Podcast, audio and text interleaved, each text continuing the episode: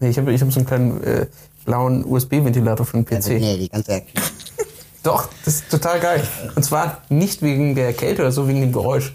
Ja, genau, genau. Das macht mich super entspannt, ja, wenn ich den Ist da nicht anknipse. aufs Klo irgendwann? Jetzt habe ich nur alle vier Stunden MP3-Datei. Wahrscheinlich auch Strom sparen. Das wollte ich gerade sagen. Das ist wahrscheinlich stromsparender. Okay. Äh, wollen wir einfach anfangen? Ja. Lass uns loslegen.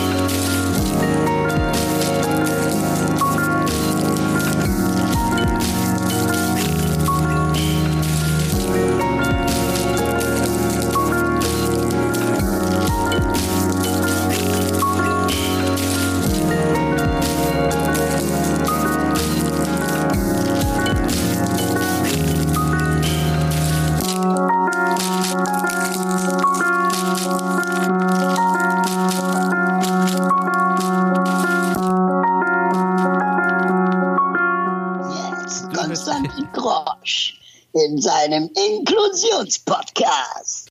Herzlich willkommen äh, zu einer neuen Folge des Inklusionspodcasts. Ähm, ich habe übrigens so einen geilen Einsprecher von, von Raul, ne? Äh, da hat er irgendwie gesagt, herzlich willkommen zum neuen Inklusionspodcast von Konstantin Grosch. Ja, den habt ihr wahrscheinlich jetzt gerade gehört. Die benutzt du jetzt immer, oder was? Ja, genau, richtig. Na toll. Genau, ich habe auch nicht gefragt, welche Rechte dazu habe. Ich, ich benutze es einfach. Macht 2,50 Euro. Rechnung kommt.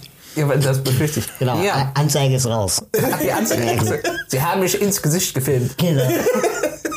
ähm, aber hier, ne, du hast Stau, wa? Du hast ein bisschen Rückstau mit der Veröffentlichung. Das stimmt tatsächlich, ja. Also wenn ihr das Ich hört. warte noch hier auf die von Peter Brownbill und wenn ihr das von... hört, ist Weihnachten wahrscheinlich. Nee, nee, das stimmt nicht. Also ich, äh, ich versuche versuch ja alle zwei Wochen was, alle zwei Wochen was rauszubringen. Mhm, Genau. Äh, und das Problem ist einfach, dass bei Peter Brownville ist mir die Kamera abgeschmiert. Ähm, Ist ja und ein dann, Podcast. Ja, das stimmt. Und hier, hier filme ich es jetzt nicht, aus Gründen. Ähm, aber äh, erstmal äh, stell dich vor, wer hier noch hier ist. Ähm, also ihr habt gerade schon gehört, Raul und Christiane. Hallo Raul und Christiane. Hallo, Hallo Konstantin. Konstantin. Doch, wie Schön, oder? Wie, wie schön. Das haben Aber wir. wir, wir haben auch Nachnamen, oder?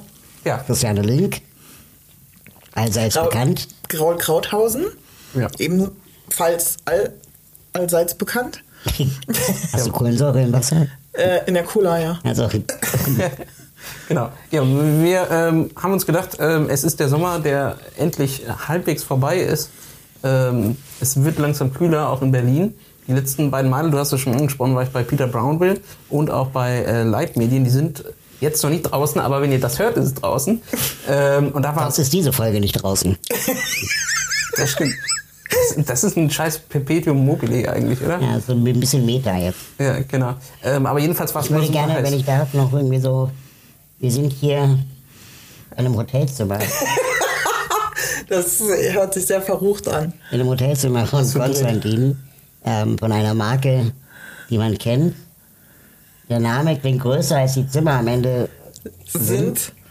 Und ich bin sehr beeindruckt, wie diese 90er-Jahre-Ästhetik ähm, im 21. Jahrhundert dann doch irgendwie nicht mehr geil ist. Vor allem, was ich am geilsten finde, ist dieser gummierte Tisch auf Ja, der das ist, das ist Gummi oder ist es Leder? Absurd. Ja, aber ich hätte gern das Material auf meinem Fußbrett. Das stimmt. Kann man da was machen? Äh, weiß ich nicht, vielleicht können wir den einfach zerschneiden. Bei der blauen Hotelkette nachfragen. Ja. Ja, genau. Äh, das ist aber übrigens, äh, sind bei dir auch mal diese scheiß Trittbretter. Da sind immer diese Ja. Sand, äh, ähm, sch- äh, nicht Sandstein, dieses, dieses Anti-Rutschzeug drauf. ja. Ja. Und da kannst du barfuß nicht deine Füße draufstellen. Genau. Weil du dir nämlich sonst die Hälfte deiner Fußsohle abraspelst. Weißt du, was ich Die gestern gemacht habe? am Rolli. Ich habe eine Abwaschmatte zerschnitten und diese auf mein Fußbrett befestigt. Lifehack of a Wheelchair-User. Genau. Ja, ich habe das nur mal Weil es kein vernünftiges Material gibt irgendwie. Äh, oder es hält halt zwei Wochen mal mehr.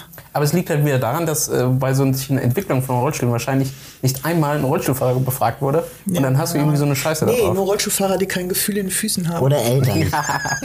oh, oh, da, da spricht Rollstuhl. Ganz schlimmes Thema an. Ganz schlimmes Thema. Ja, oder Eltern. Also, magst du das ausführen, warum du das gerade kommentiert hast? So? Naja, so Eltern behinderter Kinder sind ja dann doch oft diejenigen, die entscheiden, was für einen Rollstuhl behinderte Kinder kriegen. Und ähm, das ist selten das, was die behinderten Menschen vielleicht am Ende brauchen Und Spaß macht als und Kind. Spaß macht. Ja. Ich habe neulich geil, es gibt so kleine E-Rollis für Kleinkinder. Oh, ja. Das ist so sweet und die sind so scheiße schnell. Und die Kinder, denen gehen die Augen auf, wenn, man, wenn die Mhm. merken, dass sie mal irgendwie weiter als drei Meter von ihren Eltern weg sein können. Die haben teilweise so Sitze, die runter auf den Boden fahren Super können. gut. Das ist übrigens wirklich äh, gut. Wie oft steht man mit den scheiß E-Rollstühlen vor Tischen, man guckt nicht drunter, weil die irgendwie so niedrig sind. Oder so Couchtische, Ja. so in Lounges. Total scheiße. Ja. ja, und die Kinder können dann halt auf dem Boden spielen und sitzen aber eigentlich trotzdem im Rollstuhl. Sieht so ein bisschen aus wie so, ein, wie so eine Baggergabel, die dann so runterfährt. Ja. Und dann können sie wieder Ich hatte mal so einen. Nein. War geil, ja, war geil. Oh, krass. Und dann das Geile war an Als dem Kind auch. oder ja, als Erwachsener? also ich bin ja, bleib ja klein. Also ich habe auch als Erwachsener. Naja, aber ich meine, die, Die sind halt nicht so nicht schnell. so lange. Und vor allem sind die nicht so schnell. Ach so, Also. Kindergeschwindigkeit. Ja, und die haben sogar eine Fernbedienung für Eltern. Ja, echt? klar, Ja, natürlich. geil. Dann kannst du klar. Der zurückrufen. Bedarf der Eltern Ja, wird natürlich. natürlich. Ja. Am besten mit GPS-Überwachung. Also das ist ja jetzt sowieso das, ja. über alles, ja. Man muss ein Kind immer überwachen können, der weiß, es könnte hier in den Garten gehen, ohne dass ich es merke. Ja. Aber eine Freundin von mir, die hat ein Kind und äh, sie sitzt im Rolli und die hat ihr Kind wirklich an der Leine. Falls es da jetzt auf die Straße läuft oder so. Damit die im Notfall das zurückholen kann. Ja, aber, aber Also es sah, sieht jetzt nicht gefährlich aus, sondern einfach nur, äh, äh, wenn man äh, einkaufen geht zusammen, das Kind ist irgendwie zweieinhalb und hört noch nicht, pass auf der Straße auf, irgendwie, oder zur Sicherheit. War auch nur ein paar Monate, macht sie nicht mehr. ja, okay. Fand ich ganz cool. Und diese Erfindung mit der Leine für Kinder kommt äh, aus Skandinavien, weil es da wohl so viele Klippen gibt und die Kinder dann regelmäßig wohl runtergefallen sind. Und dann hat man das halt irgendwie erfunden, habe ich mal irgendwo gelesen. Das ist jetzt alles dein Ernst, ja? Ja, das ist mein Ernst.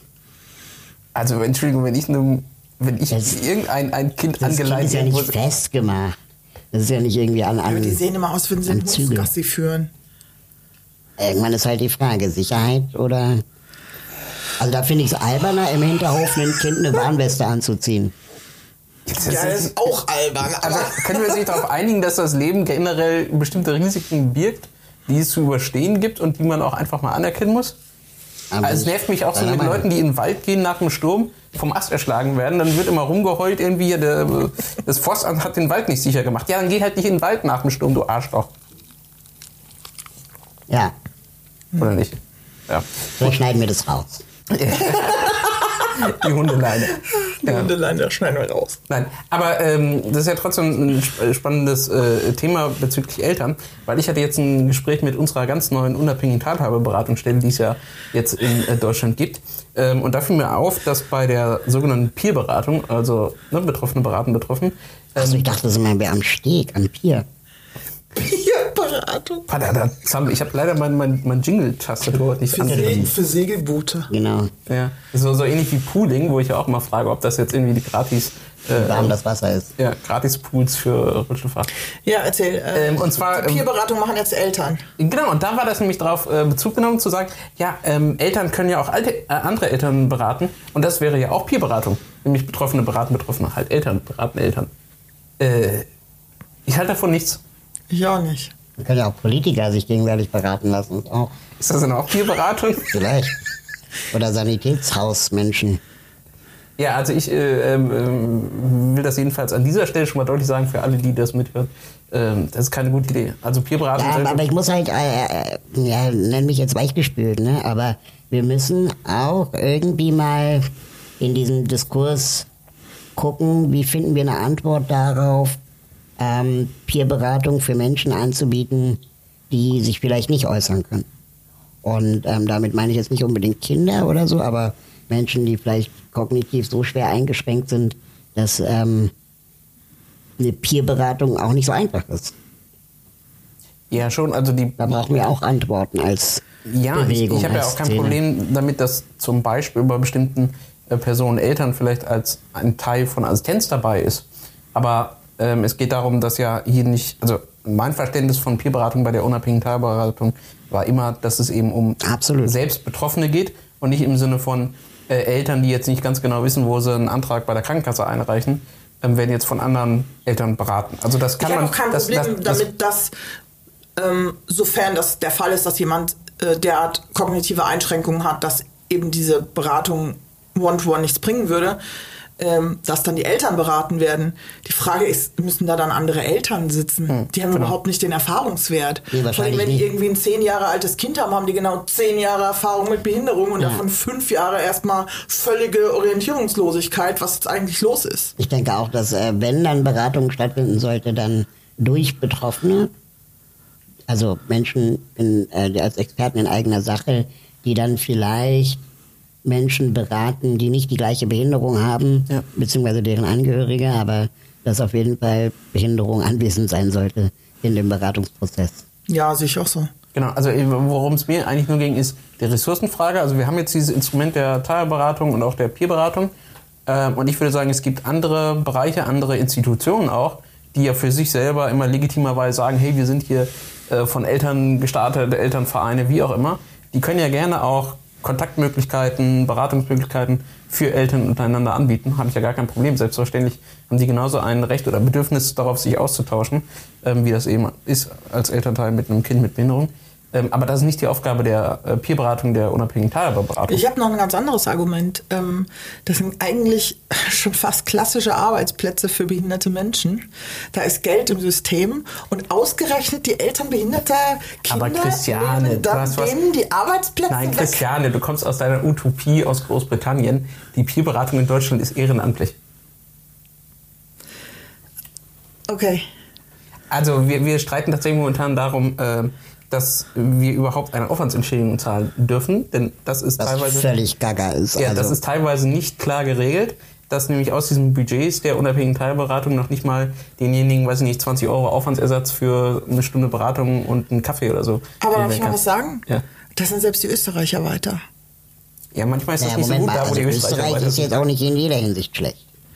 Nee, das habe ich nicht gesagt, aber ich muss nur mal sagen. Ich, da ist aber noch weniger Geld im System, weil es ein viel kleineres Land ist. Ähm, und da wird auch Peerberatung bezahlt. Also jetzt vielleicht nicht landesweit, das hängt Mhm. wahrscheinlich vom Bundesland ab. Aber es ist ja jetzt auch nicht so, dass das irgendwie völlig absurd ist, Peerberatung zu bezahlen. Also, Also- äh, also ich habe bei- es wirklich gedacht, das seien Arbeitsplätze. Nee, also bei der unabhängigen Teilberatungsstelle hast du schon hauptamtliche Leute. Das sind aber diejenigen, die dann eigentlich die Peerberatung organisieren sollen. Also die quasi natürlich sich ähm, das Ganze mal laufen halten sollen, die sich um die Qualifikation der Peerberater äh, kümmern, die die Kontakte vermitteln, die Ja, Termine aber machen und so sorry, weiter. wenn ich zur Verbraucherzentrale Ja. gehe, dann wird doch der Berater auch bezahlt. Äh, ja, ja. Ich weiß nicht genau, was irgendwie, äh, wo da groß der Unterschied ist. Und das sind auch nicht alles Juristen, sondern da geht es auch erstmal darum, den Leuten zu sagen, wo sie sich weiter informieren können, was so die Erfahrungen sind und überhaupt. Ähm, Aber Christian, du musst doch immer sehen, wo wir herkommen. Ja? Ich, ich übernehme jetzt. Nein, ich so, übernehme, so habe ich noch Schon viel erreicht, noch viel mehr vor. Ja. genau, ich übernehme hier mal den, die Argumentation äh, von Politik und sage, also wir hatten ja bis vor kurzem noch gar nichts, also noch nicht mal unabhängige Beratungsstellen. Sei So. doch mal dankbar, Ehrlich. Christian. Ja, das mit der Dankbarkeit fällt mir schwer grundsätzlich.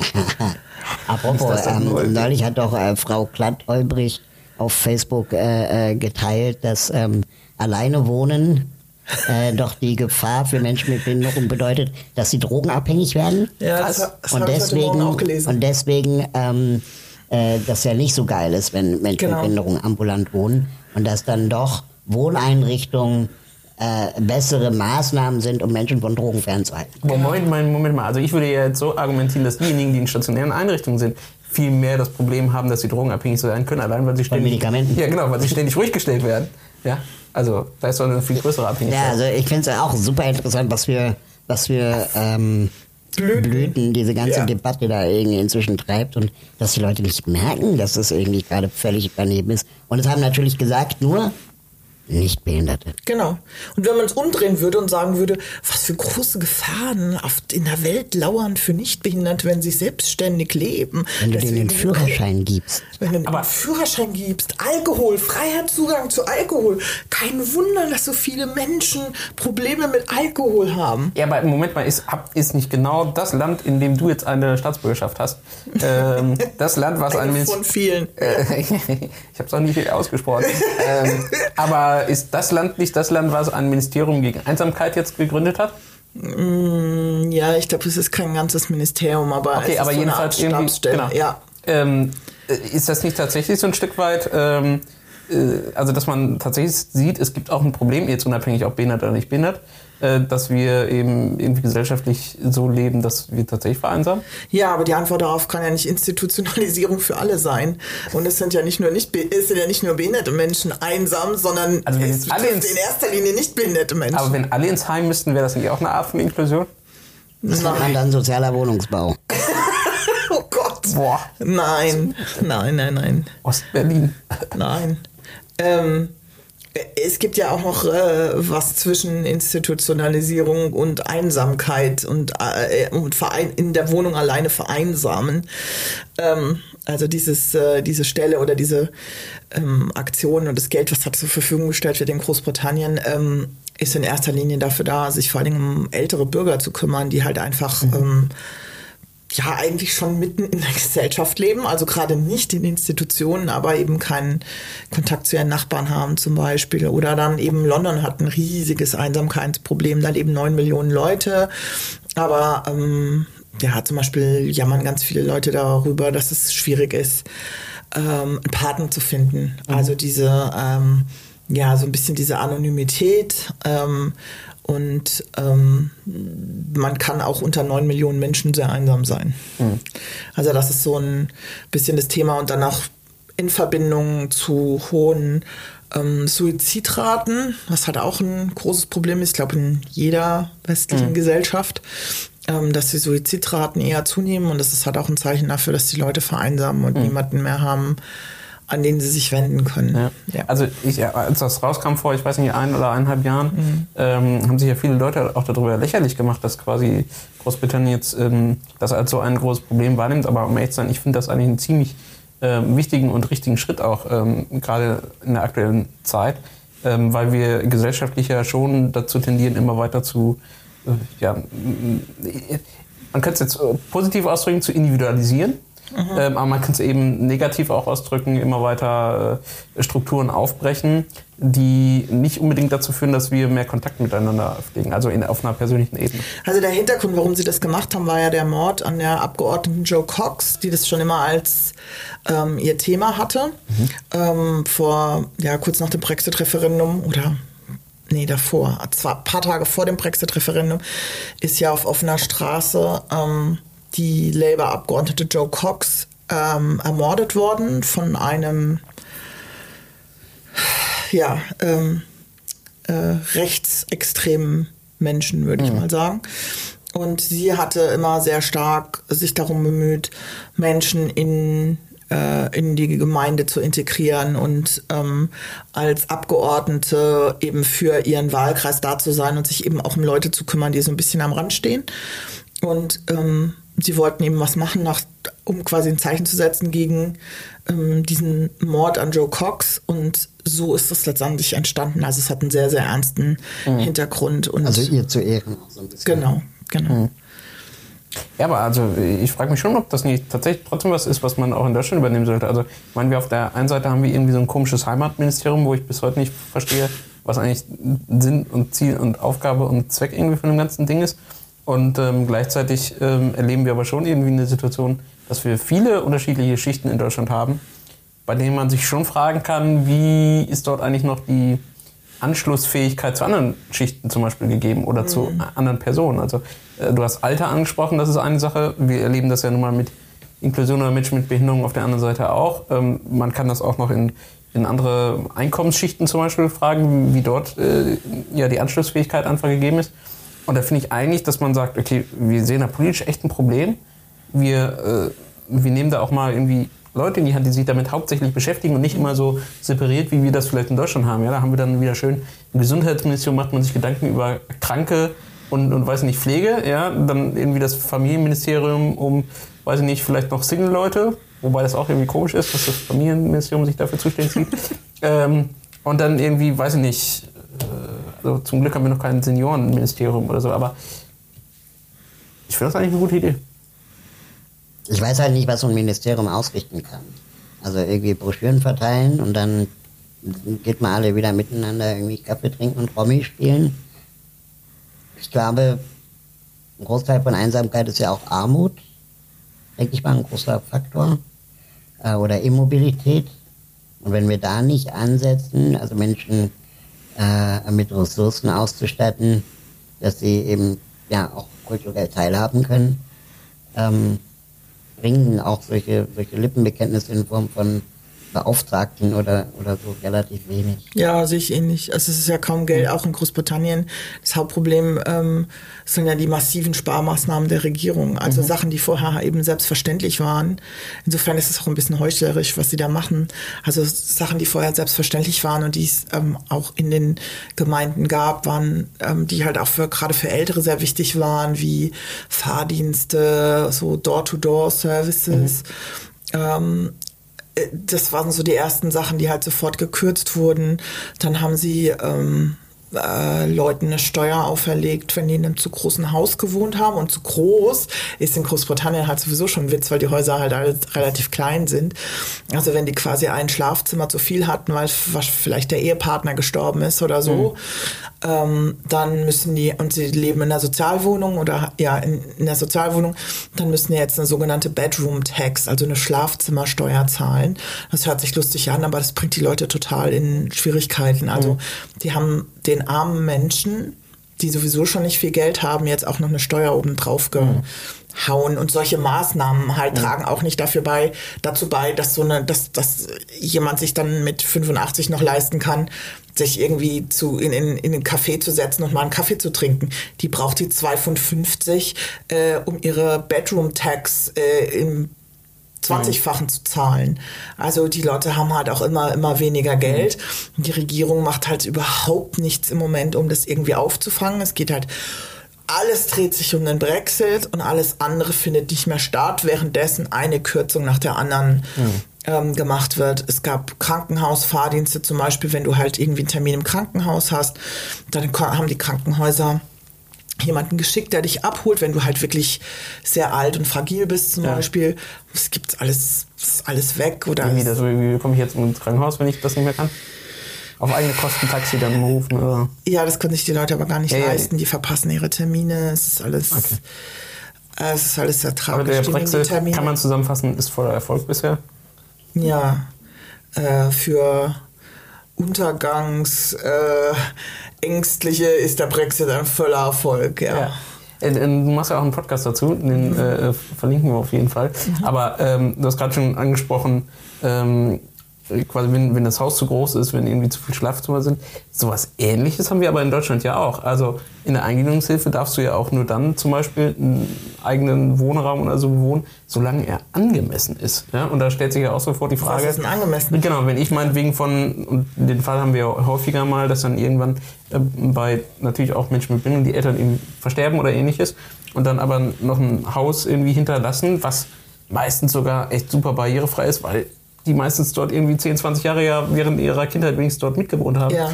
Ähm, dann gibt es Probleme, weil das dann plötzlich ein großes Einfamilienhaus ist für eine Person und dann ist das plötzlich nicht mehr angemessen. Und äh, solche Formulierungen finden wir immer häufiger. Also in Großbritannien gab es halt Fälle, wo ähm, Menschen, die irgendwie ähm, äh, mit Beatmungsgerät schlafen zum Beispiel, ähm, die sollten gezwungen werden, mit der nicht behinderten Person im gleichen Zimmer zu schlafen, obwohl das Beatmungsgerät halt extrem laut ist, was irgendwie dazu führen würde, dass die nicht behinderte Person halt nicht mehr schlafen kann. Also die brauchen zwei zwei Schlafzimmer und das ging bis hoch vor die höchsten Gerichte. Die haben das, die haben dann Teile der Prozesse wurden dann gewonnen. Mhm.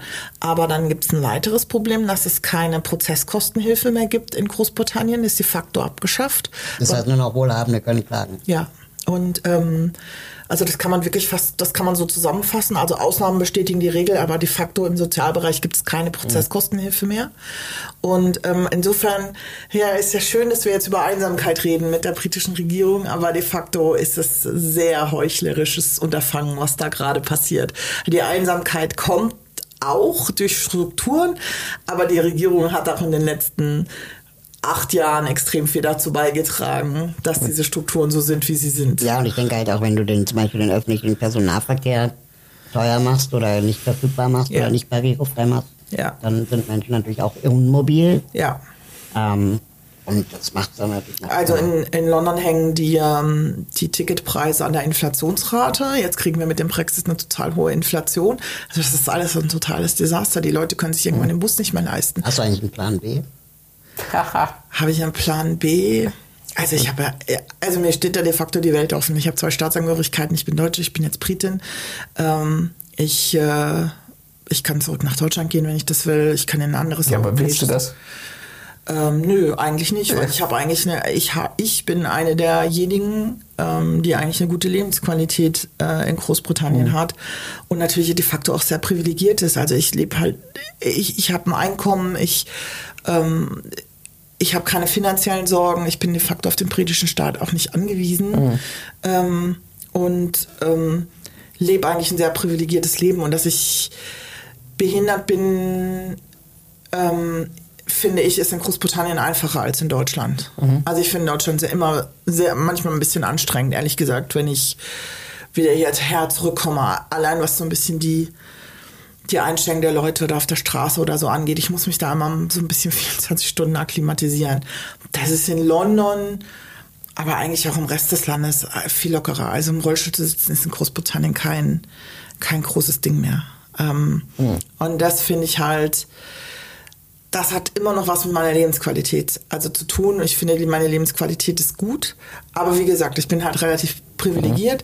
Und ähm, aber bei mir gibt's halt auch Grenzen. Also wenn irgendwie unsere Supermarktregale leer sind, weil sie nicht schaffen, ein Zollabkommen mit der EU zu vereinbaren und wir keine Lebensmittel mehr vom Kontinent kriegen, dann habe ich auch keinen Bock mehr. Also dann überlege ich mir auch, was ich mache. Vielleicht sollte sich äh, Großbritannien so ein paar DDR-Experten holen. Das hört sich sehr danach an, dass es bald keine Bananen mehr Ja, euch ehrlich gibt. gesagt, ich erkenne auch mehr und mehr Strukturen. Also, wo ich, äh, und witzigerweise sagen das auch Freunde von mir, die halt aus der ehemaligen DDR sind und jetzt in Großbritannien wohnen. Ich habe gesagt, dieses Land entwickelt sich in eine Richtung, die kommt mir so bekannt vor in Teilen, dass es, und das im Kapitalismus ver, f- Ich verrückterweise. meine, britische Autos sind ja auch so ähnlich wie Trabis. Also das ist ja jetzt. Die sind doch alle deutsch mittlerweile oder indisch, die haben ja gar keine eigene Produktion. Ja. Vauxhall ist, glaube ich, Opel, ne?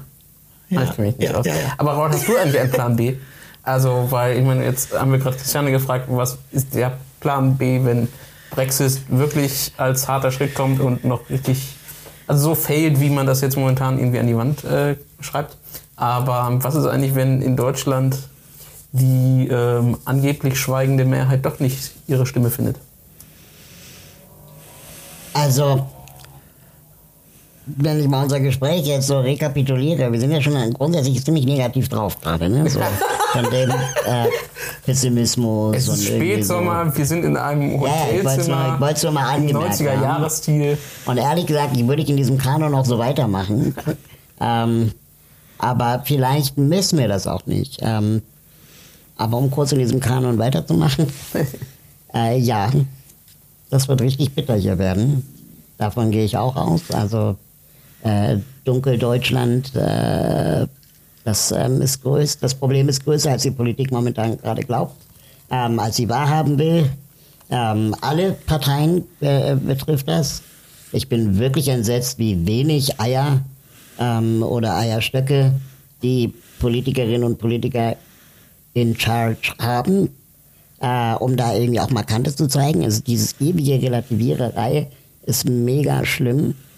Und ähm, das ist nicht mehr einzufangen ohne weiteres. Also das ist, glaube ich, auch, da kann es auch nicht mit besserer Rente oder so kommen. Also das, das, das wird nichts mehr retten. Und dann, wenn wir auch mal so technologische Entwicklungen uns anschauen, ähm, äh, da kommt ja eine Hiobsbotschaft nach der anderen rein und, und äh, wir nehmen das inzwischen so, so wahr und auch hin.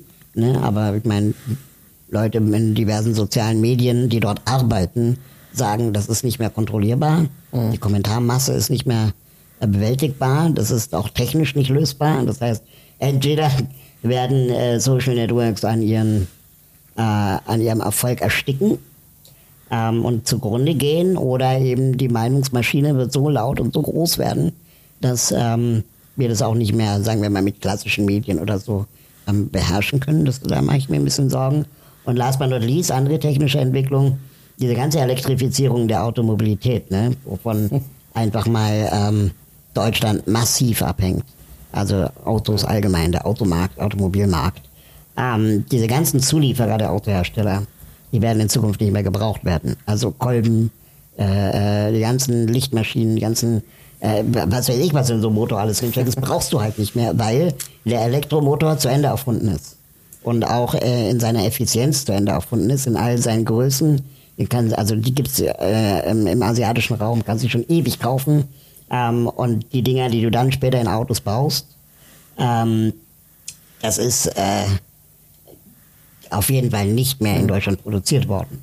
Und ähm, genau das gleiche wird passieren mit den Batterien. Davon können wir auch ausgehen. Und ähm, da werden unglaublich viele Arbeitsplätze hängen. Und ich rede noch nicht von autonomem Fahren. Das heißt, autonomes Fahren, was ja dann in den nächsten 10 bis 15 oder 20 Jahren kommen wird, wie viele Menschen in der Logistik arbeitslos werden. Ähm, das, glaube ich, können wir auch nicht ähm, ohne weiteres durch irgendwelche anderen Maßnahmen auffangen. Ähm, Plan B, schnell reich werden, dann abhauen. Keine Ahnung. Und wohin? Na, Großbritannien wird dann eine Steueroase. Also wenn du reich bist, dann lebt sich, glaube ich, gut nach dem Brexit in Großbritannien steuermäßig. Ich glaube, das, ist der- das ist überhaupt der Masterplan in Großbritannien. Aber nochmal darauf zurück, weil du gerade gesagt hast, na, jetzt, du hast schon das Gefühl, dass das erstmal so ähm, nicht einfach umkehrbar ist, ähm, die aktuellen Veränderungen in der Gesellschaft. Ähm, gebe ich dir recht, glaube ich auch. Das Einzige, glaube ich, wie man bestimmte Menschen wieder von, ähm, von vielleicht konstruktiver Politik oder konstruktiver Gesellschaftsgestaltung überzeugen kann, ist über einen längeren Zeitraum. Also was mir auch selber auf den Keks geht, ist dieser wahllose, kurzfristige Aktionismus. Also sowohl ähm, im Sinne von, äh, wir brauchen jetzt einfach nur mal einen Aufstand der Anständigen, weil das ändert mal überhaupt gar nichts, ja, außer dass man irgendwie halt einmal sich selbst noch vergewissert, dass man für die nächsten zwei Jahre vielleicht doch noch die Mehrheit ist. Ähm, Ehrlich gesagt, ja, und ich, was ich nicht so, also ich äh, meine, ein, ein, ein Satz noch. Ähm, äh, und ich glaube aber, du musst, ähm, musst äh, Anreize schaffen, politisch gesehen, dass die Leute halt wieder Lust auf konstruktiven Aber Politik genau diese haben. Anreize werden ja medial schon wieder total erstickt. Ja, wenn wir uns nur mal diese Aufstehenbewegung von Sarah Wagenknecht, Sarah Wagenknecht angucken, wie sie, bevor sie angefangen hat, schon weil sie von Sarah Wagenknecht kommt, äh, äh, komplett zerstört wird. Ich will gar nicht sagen, dass ich die gut finde. Ja, ich will damit nur sagen, dass du bist einfach auch automatisch auf verlorenem Posten, wenn du mal was tust. nee, das glaube ich nicht. Ich habe manchmal das Gefühl. Nö, das glaube ich nicht. Also ich glaube, es, es braucht zwei Sachen. Also ich glaube, dass viel mehr Menschen überhaupt mal Position beziehen ähm, müssen. Also ich glaube, dass ähm, viele in vielen Bereichen zu tolerant waren. Und ich meine jetzt gar nicht gegenüber den Flüchtlingen, sondern ich meine gegenüber ähm, so manchen Nörglern. Ähm, also ich habe, ähm, ich sehe das halt wirklich von einer sehr stark von außen Perspektive. Ich habe Anne Will geguckt am vergangenen Sonntag, ähm, wo die Integrationsbeauftragte von Sachsen zu Gast war, die mir eigentlich sehr sympathisch war, aber die dann wieder die Leier anfing. Ja, aber wir im Osten seit 30 Jahren und ich habe wirklich auf den Tisch gehauen und habe gesagt, verdammt nochmal, seit 30 Jahren seid ihr jetzt immer noch nicht drüber weg. Die Mauer ist länger weg, als sie da war. Ich kann es nicht verstehen. Und wenn ich in Chemnitz Wobei es nicht nur ein Ost-West-Problem ist. Ne? Also, ja, okay, es ist nicht nur ein Ost-West-Problem, aber wenn ich mir zum Beispiel die Kriminalitätsstatistik angucke, ähm, was die Angriffe auf Asylbewerber 2017 angeht, ist es schon ein extremes Ost-West-Problem. Und das kann man nicht mehr damit we wegdiskutieren, dass äh, ja die Menschen im Osten seit 30 Jahren angeblich benachteiligt werden. Wenn ich benachteiligt werde, dann gehe ich woanders hin.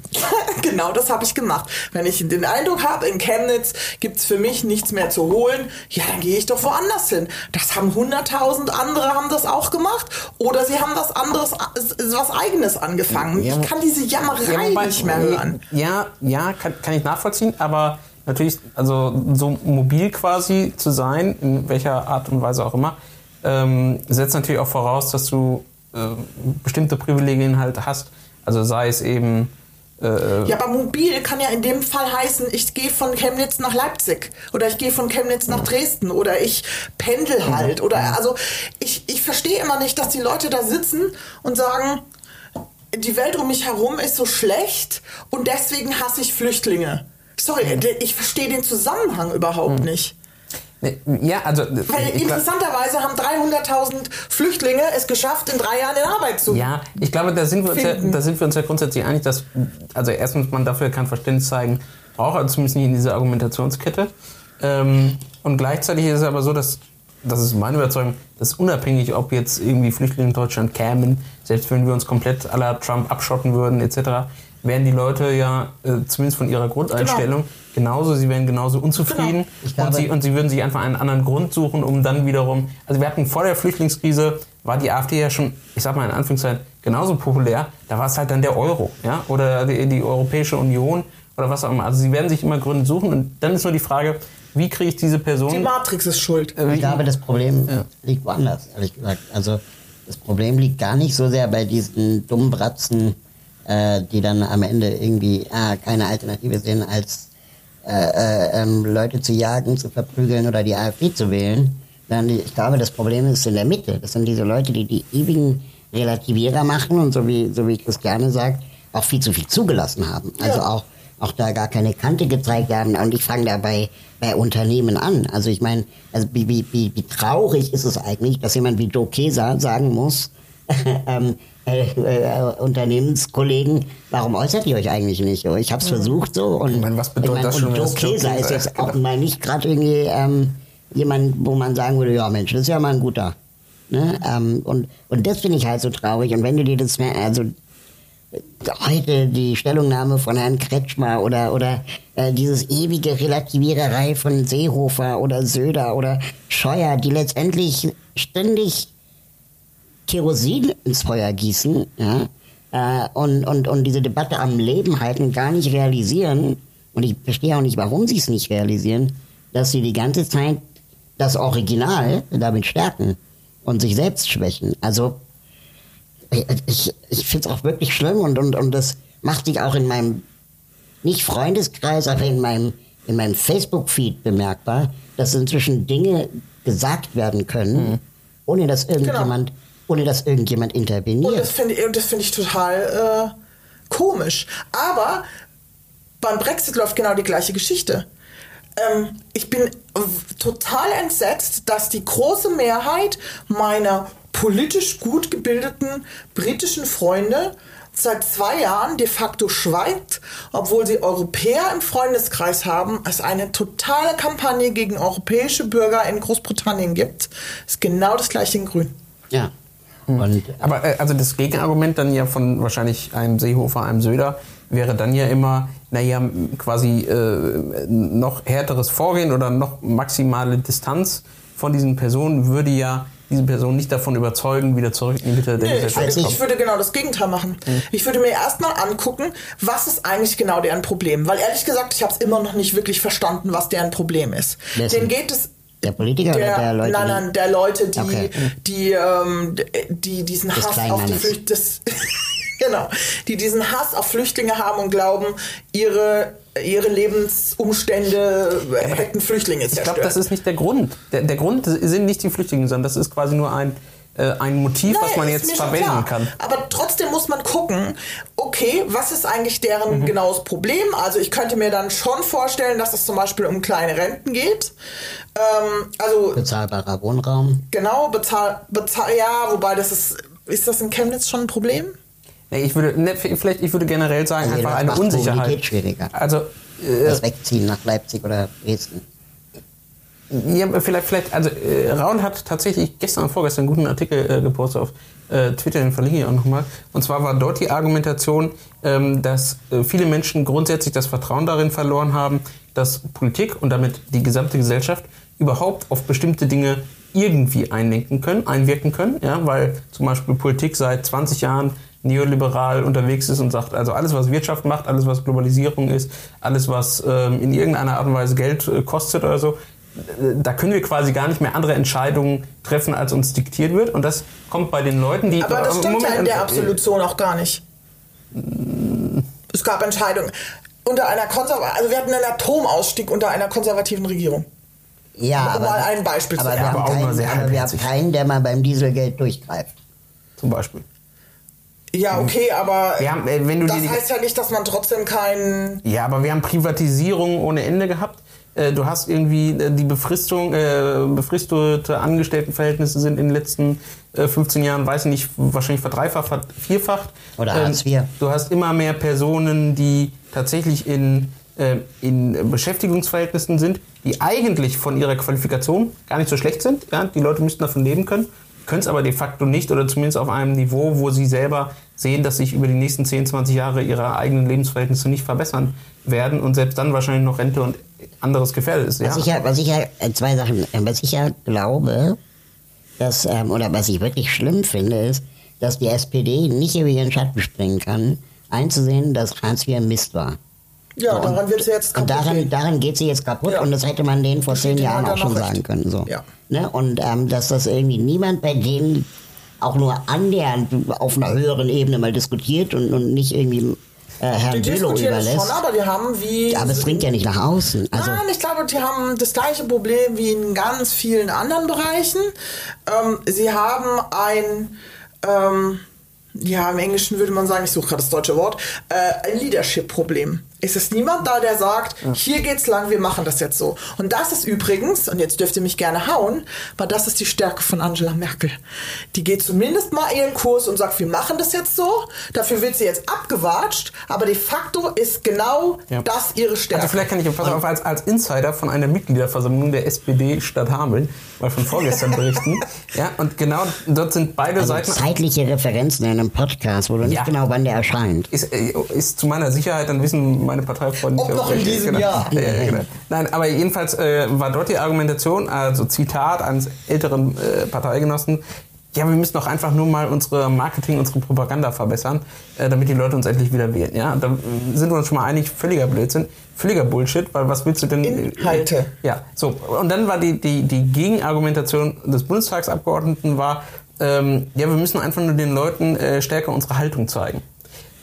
Und das Witzige ist, ich glaube, es ist Was ist denn die Haltung? Genau, und genau das ist der Punkt. Ich glaube, es Die ist genau in der, haben ja gar es ist in der, in der Mitte. Du br- bräuchtest halt erstmal eine Haltung und Inhalte, eine Vision von der Gesellschaft, wie Ja. sie in 20 Jahren ist. Und dann brauchst du im Gegensatz zu diesem ganzen äh, scheiß Erneuerungsquatsch, den die SPD jetzt äh, wieder mal zum Digitalsteuer, zum, heute zum, zum, kassiert. zum, zum 12. Mal jetzt irgendwie in der Partei macht, bräuchtest du tatsächlich eine Person. Eine Person, die selber in sich eine Vision hat und das äh, nach außen bringt. Und das Genau hast du das, nicht. meint, genau das meinte ich äh, mit Genau, Leadership-Problem. ja. Ja, ja, genau, ja. Äh, Sie haben im Gegensatz zur CDU, muss man leider so sagen, keine echt- starke Führungspersönlichkeit.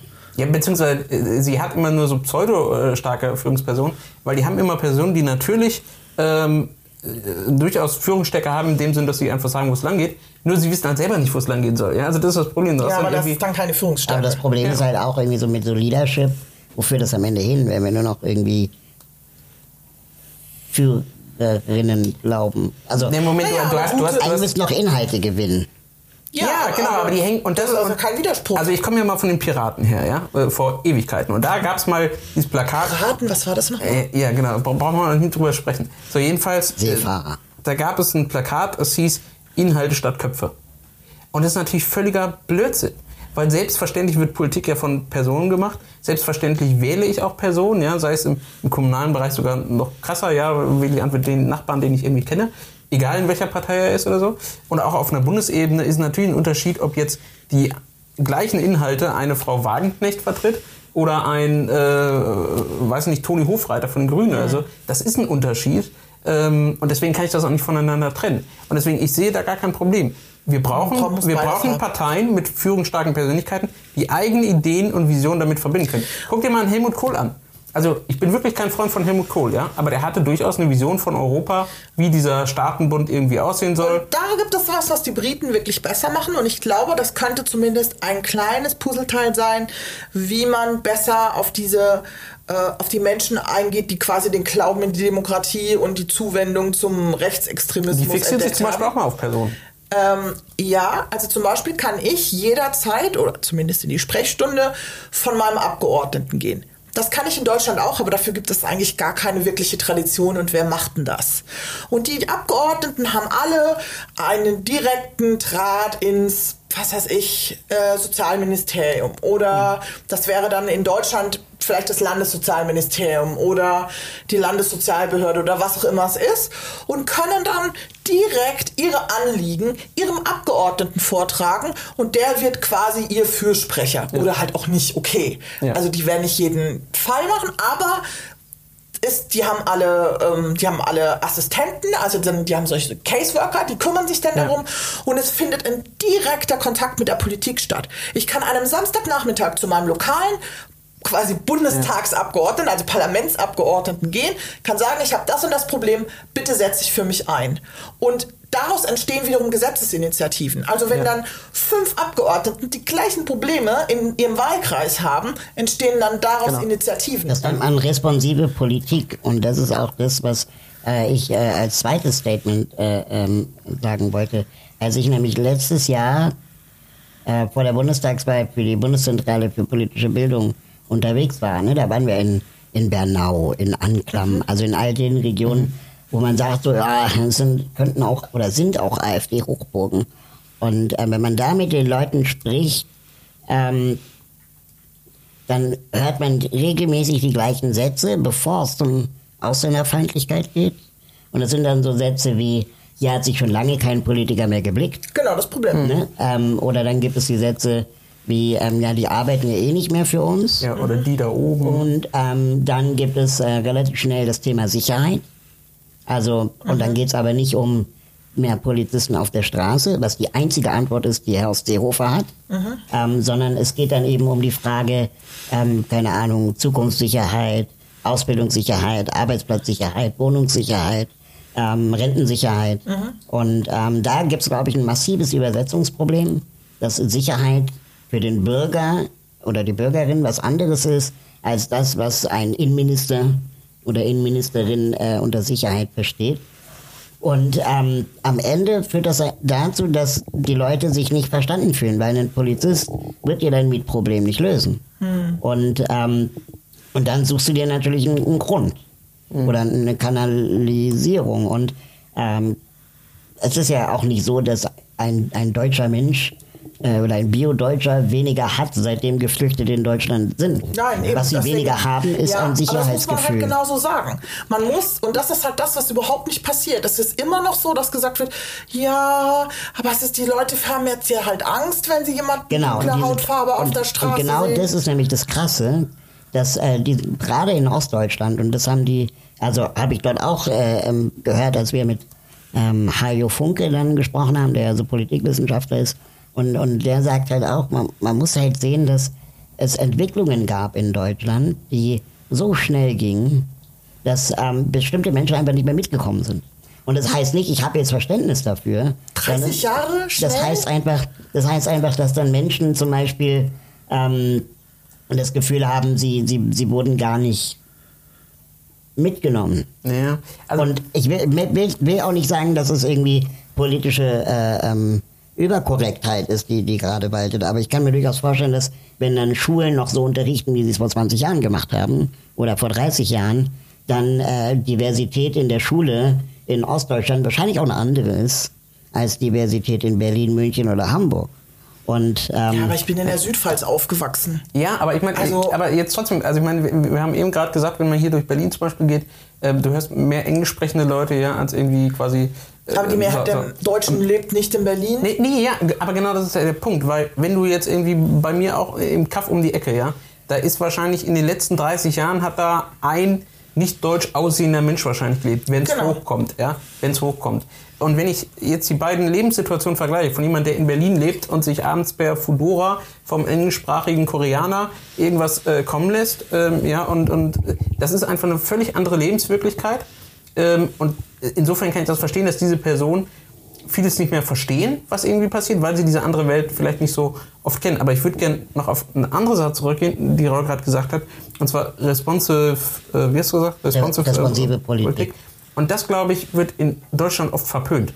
Und zwar, wenn, das, wenn ich das so machen würde, wie äh, Christiane, du bei dir quasi machen kannst, zum Abgeordneten hingehst, der kümmert sich, ich sag mal, auf einem kleinen Dienstweg darum, dass dein Problem sofort gelöst wird. Und wenn er von dem Problem fünf die gleichen bekommt, dann weiß er, hier muss ich gesetzlich was machen.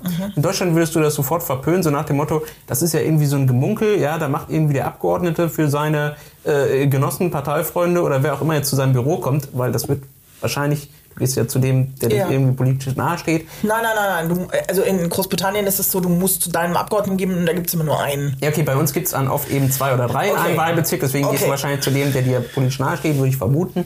Ähm, aber ne, Würde ich mal sagen.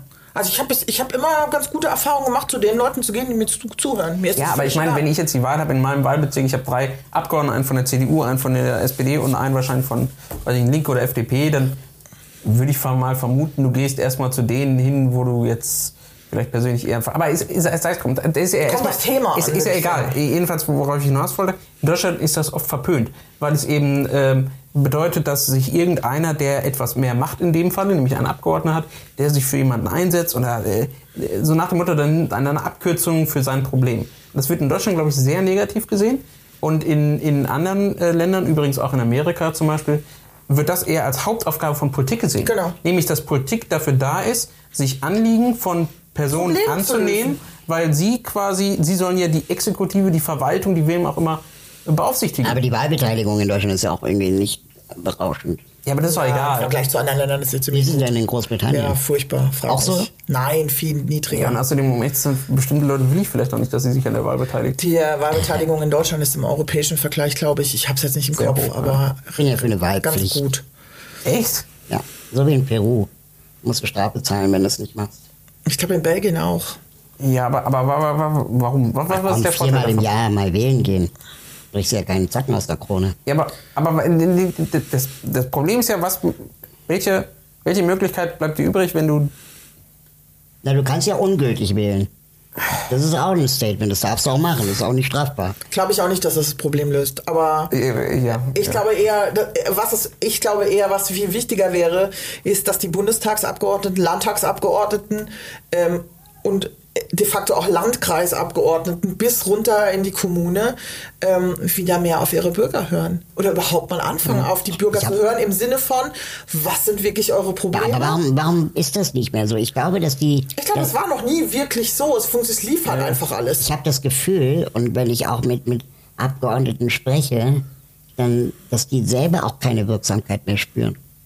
Ja, genau. Und das finde ich halt krass. Ja, aber genau das meinte ich vorhin Aber so. das liegt an den Abgeordneten selber. Die nee, nee, nee, nee, nee. Und ich glaube, das Nee, also liegt ich daran, dass das wir ist ein größeres Problem. Das, das versumpft und versandet alles und wird zerrieben in, in den Mühen der Ebene, äh, im Ministerium. Und ich meine, wir beim, beim, beim Protest um das Teilhabegesetz, das ist ja auch, also äh, Nee, das sehe ich ganz anders. Die wollten da, das nicht. Da denke ich immer noch wirklich ähm, sehr, sehr viel darüber nach, dass ich das Gefühl habe, dass die Abgeordneten, die es wollten, nicht durchkamen. Nee, die hatten, die hätten, die hätten das ja hochdrehen können. Es gab ja Abgeordnete, die sich solidarisiert haben und sich auch öffentlich geäußert haben, nur die kannst du an weniger als einer Hand abzählen. Die Mehrheit will das einfach nicht. Ich, das ich, ist die ich, Realität. Ich glaube, ich glaube, es ist eine Mischung aus beidem. Also auf der einen Seite glaube ich tatsächlich, dass Politik in Deutschland ähm, dazu verkommen ist, dass wir keine Entscheidung mehr treffen wollen. Immer dann, wenn es nämlich die Gefahr birgt, dass ja irgendein Interesse wirtschaftlicher Natur äh, damit negativ ausfallen könnte. Ja? Also wir machen keine, wir reglementieren eigentlich nichts mehr. Also Reglementierungen, Regeln zu schaffen, das ist eigentlich die Aufgabe von Politik und das wird als negativ angesehen. Wir wollen Wirtschaft und sonst will nicht, nicht äh, Einhalt gebieten und weil wir das verknüpfen, wir sagen Liberalität, also individuelle Kultur, Liberalität, ist natürlich positiv, bin ich großer Freund davon. Und wir sagen aber gleichzeitig, das bedeutet auch, dass die Wirtschaft liberal sein muss, nämlich genauso frei. Ja, also wenn ich ein Unternehmen irgendwie. Nein, das- so, und, und das ist das eine, Politik kann keine Entscheidung mehr treffen. Und das andere ist dann, und da gebe ich dir dann recht, natürlich ist es auch genug Abgeordnete, die äh, gibt, die dann sagen, also ich, ich wage mich da gar nicht dran, ich will das gar nicht. Mir ist es irgendwie wichtiger, dass mein Unternehmen vor Ort seine 150 Arbeitsplätze behält, anstatt dass der vielleicht fünf Leute kündigt. Aber dafür habe ich eine gute gesetzliche Regelung Ich gemacht. finde es viel faszinierender. Äh, ich, ich glaube, es ist sogar noch komplexer. Ich glaube, dass ähm, bestimmte Sachen, die sind in Deutschland geregelt, wo man sich eigentlich fragt, warum ist denn das jetzt so strikt geregelt? Ähm, und andere Sachen werden überhaupt nicht angefasst. Ähm, es ist aber nicht immer logisch. Also ähm, es ist, äh, ich glaube, das Problem ist, ganz vieles ist auch so historisch gewachsen. ähm, und dann wurde es nie geändert und nie hinterfragt. Ja, aber guck dir doch mal die, die Politik der letzten 20 Jahre an. Du hast alles, was Ausgaben sind, also alles, was in irgendwie Sozialsysteme geht, Gesundheitssysteme, äh, Bildung, sonst was. All diese Dinge, wo der Staat Geld ausgibt, die wurden sehr stark reglementiert. Da gibt es tausend Verordnungen, Richtlinien, ja, weiß ich nicht, was Ja. wird angerechnet bei Hartz IV und Ja, der Geier. ja. Und bei allen Sachen, wo es quasi Einnahmegenerierung oder noch nicht mal Einnahmen, sondern schlichtweg Reglementierung, die den Staat erstmal direkt gar nicht betreffen für Wirtschaft oder ähnliches, da gibt es relativ laxe Regelungen. Da wurde auch möglichst viele Reglementierungen abgebaut. Ja, es sollte liberal und frei sein. Und, und das sehe ich als ein großes Problem. Und ich glaube, dass auch viele Menschen genau dieses Gefühl haben, dass sie sagen, hey, ich werde in meinem Leben oder in den Unterstützungsformen, die ich bekomme, gibt es so viele Regeln. Ich steige schon nicht mehr durch, ja, was ich erfüllen Nein, muss. Das Sozialrecht ist Und ein als- Riesenproblem. Ja, ein Beispiel. Aber das gleiche hast du ja auch in Gesundheit, Bildung, Ja, äh, okay, Pflege, was auch immer. ja. Und auf der anderen Seite bringen wir es noch nicht mal fertig, äh, Regelungen, die wir schon haben, zum Beispiel beim Autoabgas oder so, dann durchzusetzen oder dann äh, dort irgendwie den Unternehmen Druck zu machen. Mhm. Oder sei es in irgendwelchen anderen Bereichen. Ja, wir kriegen es noch nicht mal hin, Braunkohle abzuschaffen. Jetzt als Beispiel. Ja, obwohl das eigentlich ein simples Die SPD kriegt es nicht hin, es in Ja. ihr Parteiprogramm zu schreiben. Gewerkschaften, ja, ich bin auch sauer drauf. So. Ähm, aber das meine ich. Und ich glaube, dass bei vielen Menschen genau das ankommt. Ihr reglementiert mich. Ihr ähm, versucht es möglichst schwer zu machen, dass ich irgendwie Hilfe, Unterstützung, Sicherheit in all seinen Formen bekomme. Ähm, und auf der anderen Seite mit anderen, äh, mit, mit quasi einem reicheren Drittel, mit Unternehmen, mit sonst was geht ihr so lasch um und, und gibt den Freizügigkeit. Und die Leute können das ja dann noch nicht nachvollziehen. Ja, aber ähm, das ist de facto die Aufgabe der Abgeordneten. Gesetzesinitiativen Ja, genau. machen, Gesetzesänderungsinitiativen machen. Ähm, das ist deren Job und das würde, der Druck würde natürlich erhöht, wenn die da jeden Samstag sitzen und sich äh, äh, 30 äh, Probleme von ihren äh, Wählern anhören müssen. Okay, aber die lassen wir sitzen auch, aber die Wähler gehen nicht hin, das ist das Problem. Also ich würde gerne Weil es die Kultur aber auch nicht gibt. Das stimmt.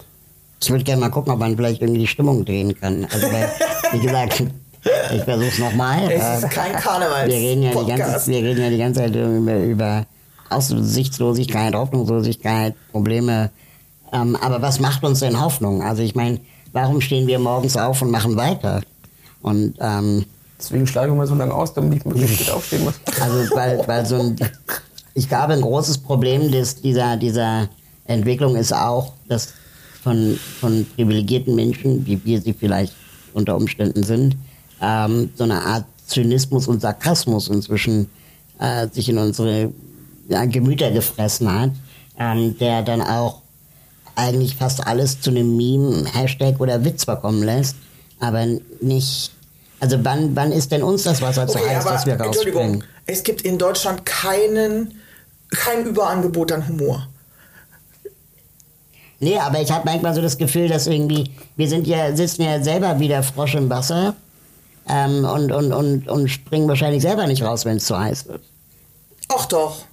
Doch, nee, ja. das sehe ich nicht so negativ. Ja, ich würde das eher anders, um ehrlich zu sein. Also ich kann, ich kann dich sehr gut nachvollziehen. Und ich, ich habe auch ähm, durchaus häufiger mal so das Gefühl, dass irgendwie, ähm, also man eigentlich, eigentlich eine Motivation braucht, ja, also irgendwas Positives, woran man jetzt hinau, hinaus arbeitet. Sehe ich komplett so.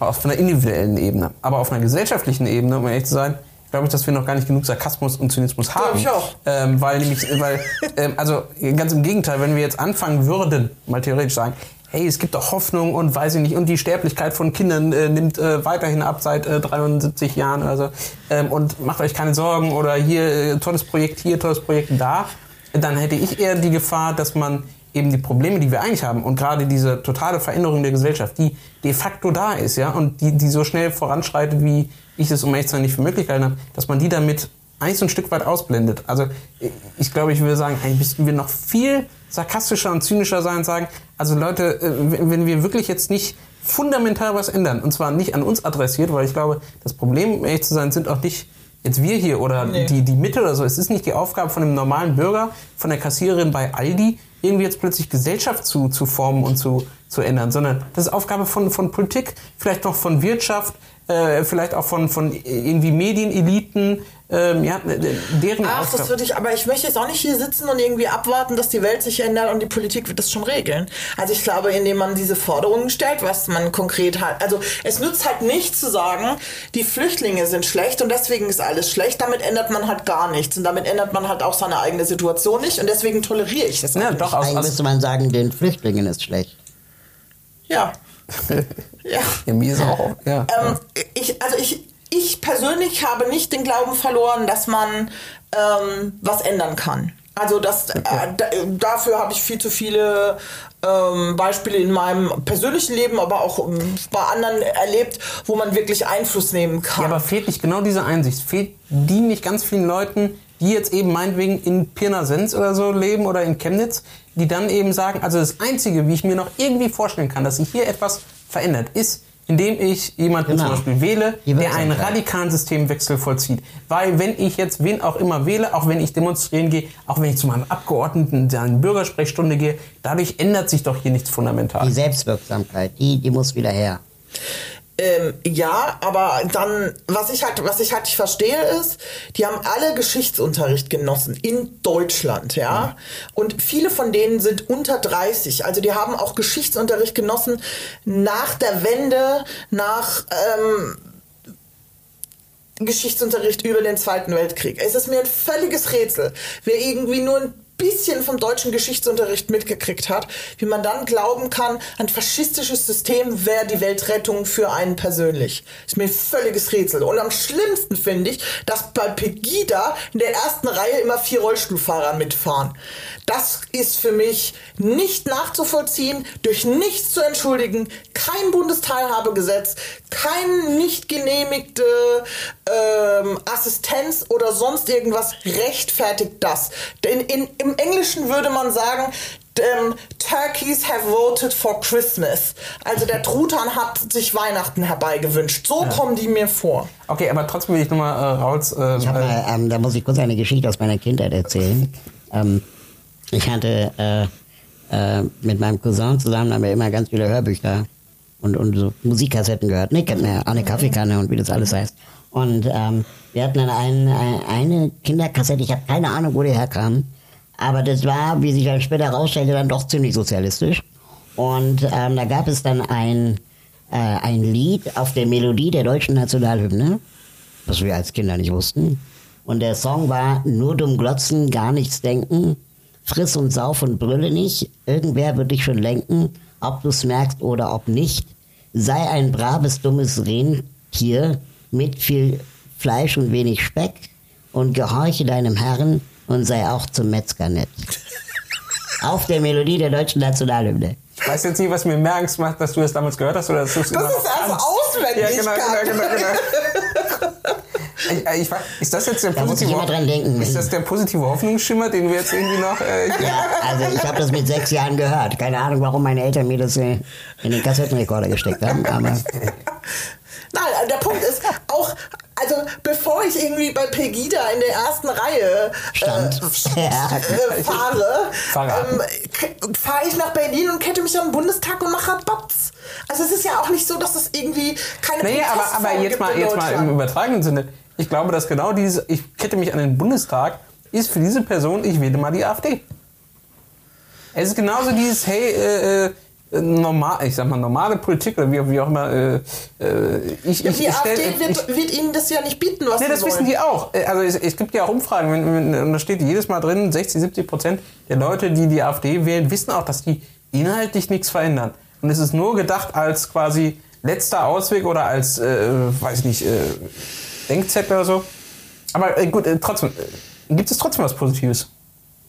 Also jetzt mal eine ernsthafte Frage. Gibt es, und zwar nicht irgendwie eine Kleinigkeit, sondern gibt es irgendetwas, was uns daran hoffen lässt, dass die Gesellschaft dann doch, ähm, ich würde vielleicht sogar sagen, Flüchtlinge.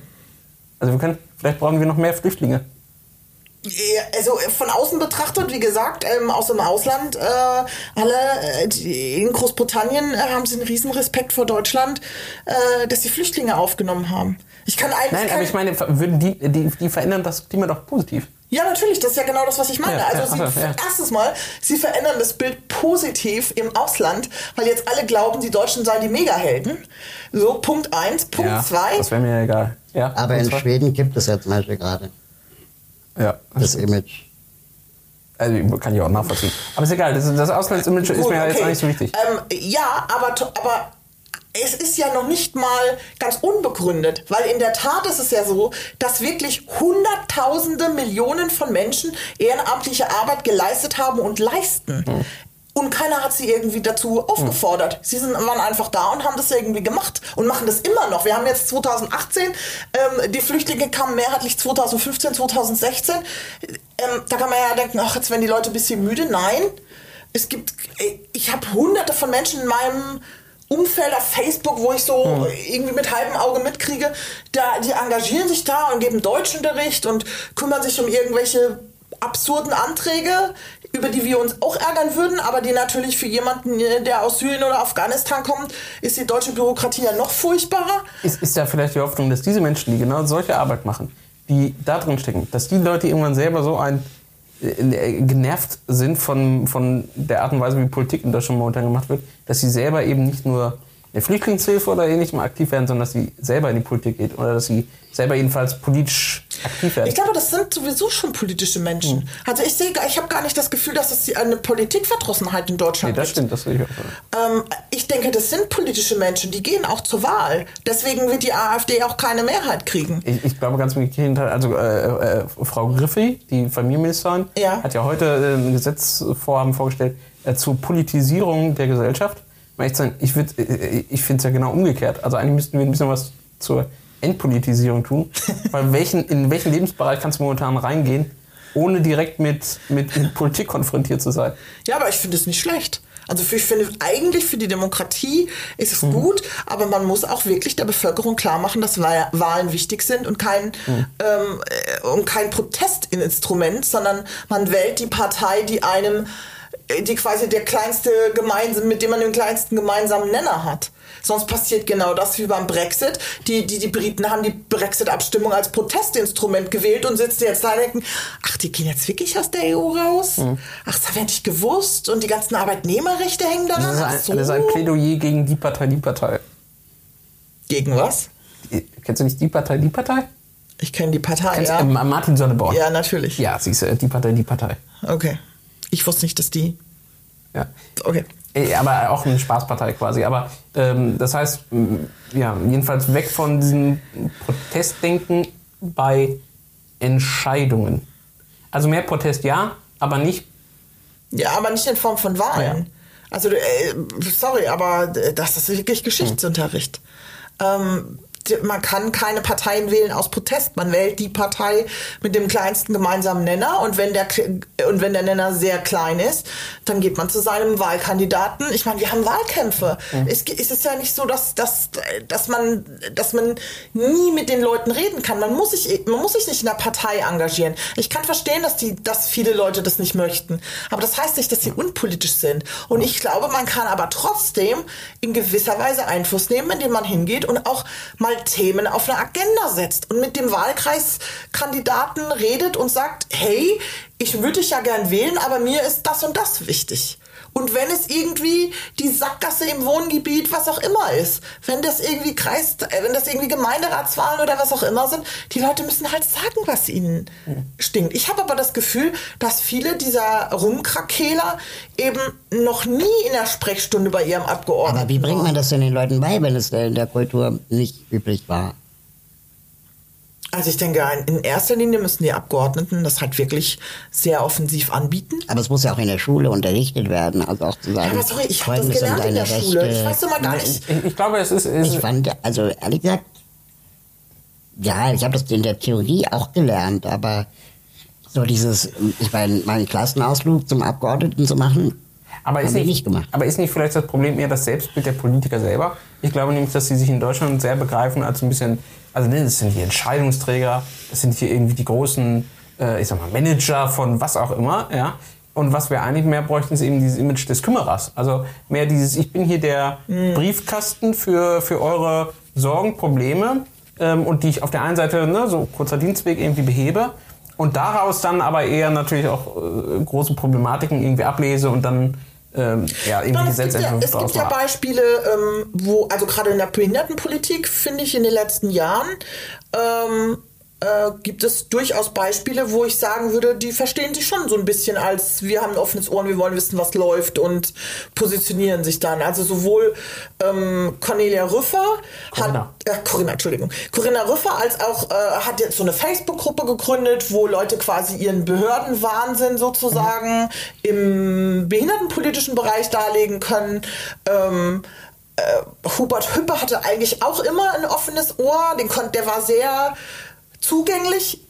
Völlig egal, was man, was man von ihm parteipolitisch hält oder nicht, aber Tatsache war, dass dann, das sind Menschen, die waren zugänglich und da hat es auch eine Wende gegeben. Das war ehrlich gesagt, als die SPD-Abgeordneten da waren, nicht so, wo man sich auch fragt, ist nicht die SPD die Partei, die mal gesagt hat, sie wäre nah am Volk? Ja, ist, das, ist das vielleicht unter anderem auch die, die Erklärung, warum zum Beispiel eine CSU eigentlich doch relativ erfolgreich in ihrem Bundesland ist, weil sie zumindest auf so einer kommunalen Ebene, Ja. jeder kennt den Dorf-CSU-Abgeordneten Ja. und man weiß, wenn ich da hingehe und sage irgendwie, weiß nicht, mein Traktor kommt nicht mehr aufs Feld, morgen ist aber jemand vom Straßenbau da und Ja. macht da irgendwie die Pleite, äh, Planke Kannst weg. du dich daran erinnern, als diese Teilhabegesetzdebatte lief und wir versucht haben, jemanden die Sprechstunde von Andrea Nahles zu kriegen und wie schwierig das war und was für Regeln sie da aufgestellt hat, wer alles in die Sprechstunde kommen soll? Und ich weiß, Darf- einfach, ich weiß noch, dass, dass ich mit Raul zusammen bei der CSU abgeordnet war. Ja. Oh Gott, die Frau Langen Nee, Freuden, Freudenstein. Freudenstein Ist ja egal, aber immerhin hat sie die Tür aufgemacht. Und Ja, das ist halt genau der Unterschied. Gesagt, kannst du trotzdem scheißen. Völlig egal, aber äh, das kann man dann immer noch, ähm, wie soll ich sagen, das, da kann man dann immer noch seine Lehre draus ziehen oder seine Wahlentscheidung von abhängig machen. Ja, gerade, ja, genau, das wäre ja Aber, der Punkt. Ja. aber Politiker, die schon die Tür vorher zumachen und sagen, das interessiert mich nicht oder ich gebe den, äh, wie lange Ja, habt also ihr ich auf den Termin Frau? Tack, Frau Tack war ja ein stumpfes Schwert innerhalb der SPD. Ja. Also die war ja die behindertenpolitische Sprecherin der SPD, ne? Also Das Problem war ja, dass das ganze Gesetz im Ministerium von der SPD läuft und dann ist natürlich automatisch Ich nenne sie der gerne Abgeordnete Namen. dort schwach. ja, und das aber, äh, ich sorry, bin jetzt neulich eingeladen, ich bin demnächst eingeladen bei der FDP. Und der FDP-behindertenpolitische Sprecher möchte mit mir über den Teilhabeausweis sprechen. Oh mein Gott. Aber ey, ich hatte mit dem mit Da habe ich auch gedacht, so, hast du nichts Besseres? ja, aber soll ich dir mal da jemand Gutes empfeh- empfehlen von der FDP? Und zwar hier aus dem Landesparlament Berlin, Herr Serik. Der ist nämlich auch selbst betroffen. Und der sieht das ganz anders. Mit dem Teilhabeausweis oder Ja. was? Anders als sein behindertenpolitischer Ja. Sprecher. Das wird ja, ja. Ist, das eigentlich der Typ, ah, nee, der, der CDU-Typ war, der, der früher sich nur um Braunkohle gekümmert hat und jetzt bin er ein politischer Sprecher ist, ne? ähm, irgendwas wollte ich gerade sagen. Was, Herr Das ist mir Schumer? entfleucht. Nein, nein, nein. Das ist ja nicht mehr Herr Schumann, das ist ja ein neuer und der hat früher nur Oh, okay. Braunkohle gemacht. Und ich habe das Gefühl, er interessiert sich auch weiterhin nur für Braunkohle. Oder Schwarzkohle oder was die da in NRW Ich haben. versuche gerade händeringend eine Überschneidung zwischen Braunkohle und Behindertenpolitik. aber Zum es Thema geht Bayern, ähm, CSU. Aber ich beobachte schon auch Menschen mit Behinderungen, die in eben jener Partei aktiv sind, ähm, dass die Das ist übrigens was Positives. Überlegt mal, vor 20 Meinungen Jahren. übernehmen, wo ich dann denke so, Moment kurz, das würdest du nicht sagen, wärest du nicht Mitglied in dieser Partei. Okay. Also dieser Partei gegen Homo-Ehe zum oder Beispiel. was? Bitte? Genau. Also, ja. Also was wie gegen, gegen die Ehe für Okay. alle. Die Aber Argumentation trotzdem oder hat das Ganze etwas Positives, weil überlegt mal bitte, wie viele Behinderte Aktive in der Politik es vor 20 Jahren gab. ja, das stimmt. Null. Naja, aber auf Bundesebene haben wir da so viel mehr jetzt heute. Na doch. Also ich habe irgendwie gestern irgendwie ein Foto gesehen von äh, äh, nicht also äh, von so einer Arbeitsgruppe innerhalb der Grünen oder ich habe es gleiche schon mal bei der SPD gesehen. Ja, Da sind irgendwie Arbeitsgruppen, aber 50 jetzt Leute. aktiv in, in, in äh, Ämtern und Würden? Naja, da kandidiert gerade in Hannover jemand fürs Europaparlament. Die Frau Langensiepen. Genau, die eine Behinderung hat. So. Ich, ja.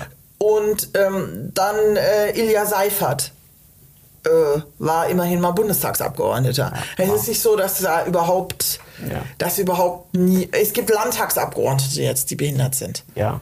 ja das Das gab es vor 20, Und 25 du, ich Jahren meine, nicht. Konstantin, ich meine, das Du auch. wirst es Oder, so, willst du damit Ja, sagen, du Kreistag. bist nicht äh, behindert? ähm, außerdem wird Konstantin ja in den nächsten, ich sag mal, zwei bis drei Legislaturperioden Bahnchef. in den deutschen das wäre aber deutschen- ziemlich geil, um ehrlich zu sein. wichtig, weil ich möchte, dass das on record ist, in den Deutschen Bundestag einziehen. Und ich habe es hiermit vorhergesehen. Ah, du, bin ich voll dabei, würde ich auch sofort wählen. Ähm, Finde ich auch gut, würde ich auch gut heißen. Er könnte die SPD retten. Er ist die wahre Rettung der SPD. Oh Gott. Also wenn ich die Rettung da SPD bin, dann 100% müssen wir jetzt noch mehr. Zynismus und Sarkasmus hier an. Nein, Keine also ich. Ähm, aber okay, also mal, aber das ist zumindest etwas Positives, wo man ja sehen kann, dass ähm, und das ist glaube ich auch ein großer Unterschied zum Beispiel zu Großbritannien, dass wir eben bis vor kurzem in in Politik, in Medien und Unternehmen halt überhaupt nicht divers waren, also mal gar nicht divers waren. Genau. Ähm, und dass sie das zumindest, auch wenn es ein ganz, ganz langsamer Fortschritt Ja. ist, ähm, trotzdem mal einen Fortschritt einstellt. ja, sehe ich auch so. Ich möchte mal kurz vom Leder ziehen. Jetzt hatten wir so einen Jetzt schönen haben wir Abschluss. so positiv Ja, so einen und schönen du wieder- positiven Abschluss. Wir müssen aber auch in, also, ähm, ja, du hast recht. Ich, Ja, jetzt fang auch an. jetzt? Ja, also okay. Ich beobachte aber eben auch viele Menschen mit Behinderung, die dankbar sind Ja, das, für das, ist, was das ist ein passiert sehr deutsches Problem. Und ähm, äh, äh, verschiedenste Behinderungsformen, äh, ähm, wo, wo Menschen sagen, ja, aber wir haben ja auch schon viel erreicht und so. Und ich denke dann so, na klar, früher, ich erinnere mich auch, dass die Busse alle nicht barrierefrei waren und so. Aber Sind sie auf dem Land in Chemnitz wahrscheinlich auch immer. das aber- Gefühl von Dankbarkeit ist da irgendwie nicht da. So, ne? Eher so Technologie, Nee, glaube also ich glaube, ich glaube ähm, was man da braucht, ist auch keine Dankbarkeit. Genau. Das ist der falsche Begriff auch. Weil ich, also ich halte es für sehr wichtig, sich darüber bewusst zu sein, dass Niederflugbusse nicht vom Himmel gefallen sind, Nee. sondern dass da jemand für gekämpft hat. große, große Initiativen in Kassel und Co. Genau. Es würde Und freiwillig passiert nichts. Richtig. Und das, äh, da gebe ich dir völlig recht. Ich habe so ein bisschen das Gefühl, das geht so verloren. Also es werden Selbstverständlichkeiten hingenommen. Andererseits ist es eine gute Entwicklung, weil die Leute ähm, agieren auf so einem Selbstverständlichkeitsniveau, dass das auch nicht mehr wegzunehmen ist. Das kann auch was Positives. Oh, das ist ein spannender Gedanke. Ja, das stimmt. Weil du kannst ja, es könnte ja passieren, dass es einen, einen Rückschritt gibt.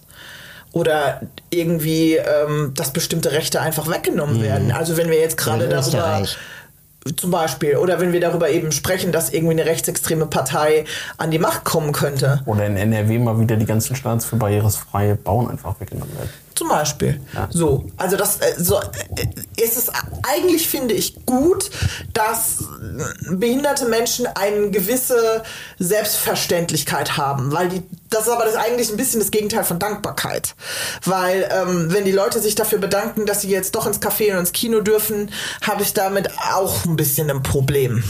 Aber ich glaube, der Unterschied ist, ist, das eine ist Bewusstsein und das an, also quasi auch historisches, politisches Bewusstsein, dass da was erreicht wurde. Das ist ein guter Gedanke. Das werde ich mal. Darf ich das haben? Den Gedanken? Bitte? Ich, ja, ich schenke dir meinen Gedanken. Ähm, aber andererseits ist es, ist es wichtig, ähm, dass die Leute diese Selbstverständlichkeit haben. Total. Ja, aber, äh, vielleicht, aber ich finde schon, also gerade auch dieses Bewusstsein um die Historie, die ist schon wichtig. Nämlich dann, um zu erkennen, wenn Diskriminierung droht. Also wenn, natürlich, wenn das eine Selbstverständlichkeit ist, wo wir, wo man sich automatisch aufregt, wenn sie quasi nicht mehr da ist, dann ist das gut. Aber ich könnte mir auch vorstellen, dass es teilweise so detaillierte Dinge geht, gibt, die dann vielleicht auch nur eine sehr kleine Personenzahl halt aufregt. Ähm, und das reicht nicht aus, sondern wir brauchen schon auch so eine kollektive, äh, kollektives ähm, Gespür für drohende Diskriminierung unter Menschen mit Behinderung. Und da, Das dann, und da sehe ich dann schon, schon die Gefahr, dass wenn zu viel Selbstverständlichkeit ist, Ja. dass das dann abhanden kommt, weil Hm, na, du kannst auch auf dieser Selbstverständlichkeit ähm, eine Sensibilität für Diskriminierung aufbauen. Ich, also ich, eigentlich meine ganze Lebens- und Grundeinstellung ist sehr stark dadurch geprägt, dass ich auf einer normalen Schule war und selbstverständlich das Gleiche erreichen wollte wie meine nicht behinderten Klassenkameraden. Ich hatte immer das war immer mein Maßstab, weil das war der einzige Maßstab, den ich hatte. Und dann später erst sagten Leute, ja, aber du kannst dich doch nicht immer an den Nichtbehinderten orientieren. Ja, natürlich kann ich das. Und wenn man das macht, dann nicht muss, entwickelt kann, sich. nicht muss, na, das ist wichtig. Wie bitte? Kann, nicht muss. Nein, kann. Ja, genau. ja. Aber wenn, wenn man dieses Bewusstsein hat, man kann Dinge erreichen, wenn man nicht diskriminiert wird, dann, das ist meines Erachtens die Basis für ein Bewusstsein gegen Diskriminierung. Und dann kommt die nächste Frage, wie kann ich etwas erreichen ähm, oder wie kann etwas zugänglich gemacht werden, welche Assistenz kann ich bekommen, welche Voraussetzungen brauche ich, damit ich etwas erreichen kann. Und wenn diese Voraussetzungen nicht geschaffen werden, ist es Diskriminierung. In Deutschland ist es, was ich in Deutschland für das Hauptproblem halte, und das ist ein Riesenunterschied in Großbritannien. In Deutschland glaubt man, Diskriminierung ist etwas, was bewusst erfolgt. Mhm. Also der Wirt, der sagt, ich möchte hier keine Rollstuhlfahrer mhm. oder keine Blinden haben, das ist Diskriminierung. Das ist aber indirekte Diskriminierung gibt und dass auch drei Stufen vor der Tür eine Diskriminierung sind, auch wenn niemand gesagt hat, wir bauen die jetzt dahin, damit die Rollstuhlfahrer draußen bleiben, dass das die, der Endeffekt genau das gleiche ist wie der Wirt, der sagt, ich will euch nicht reinlassen und das am Ende es überhaupt hm. keinen Unterschied macht. Am Ende bin ich immer noch nicht im Café. Da, das Bewusstsein gibt es halt. Also da gab es übrigens einen ganz tollen Artikel letztens in der, in der Zeit, glaube ich, ähm, mit der Überschrift ähm, Diskriminierung ähm, wird nur erkannt, wenn sie explizit ist. Und genau das ist eben das Problem. Ja. Ähm, also wenn man sich als äh, Mensch mit Behinderung über bestimmte alltägliche Problemstellungen äh, aufregt, ja. ähm, dann wird immer gesagt, na ja, also das ist ja irgendwie, ne, wie du sagst, nicht absichtlich oder ja. äh, das ist irgendwie irrelevant oder nicht so groß oder so. Ähm, und es wird nicht gesehen, dass das im Gesamtpaket dann eben schon eine massive Einschränkung äh, der Lebensqualität ist. Die Mehrheit, äh, die Mehrheit der Menschen steht doch nicht morgens auf und sagt, heute diskriminiere ich mal einen Rollstuhlfahrer. Ja, oder Frauen oder Migranten. Oder, oder wen auch immer, ja, genau. Ja. Sondern ähm, das passiert einfach oder sie, sie merken gar nicht, dass eine Diskriminierung vorliegt. Genau. Aber eben auch, weil sie in ihrem Leben die auf Vielfalt gestoßen sind.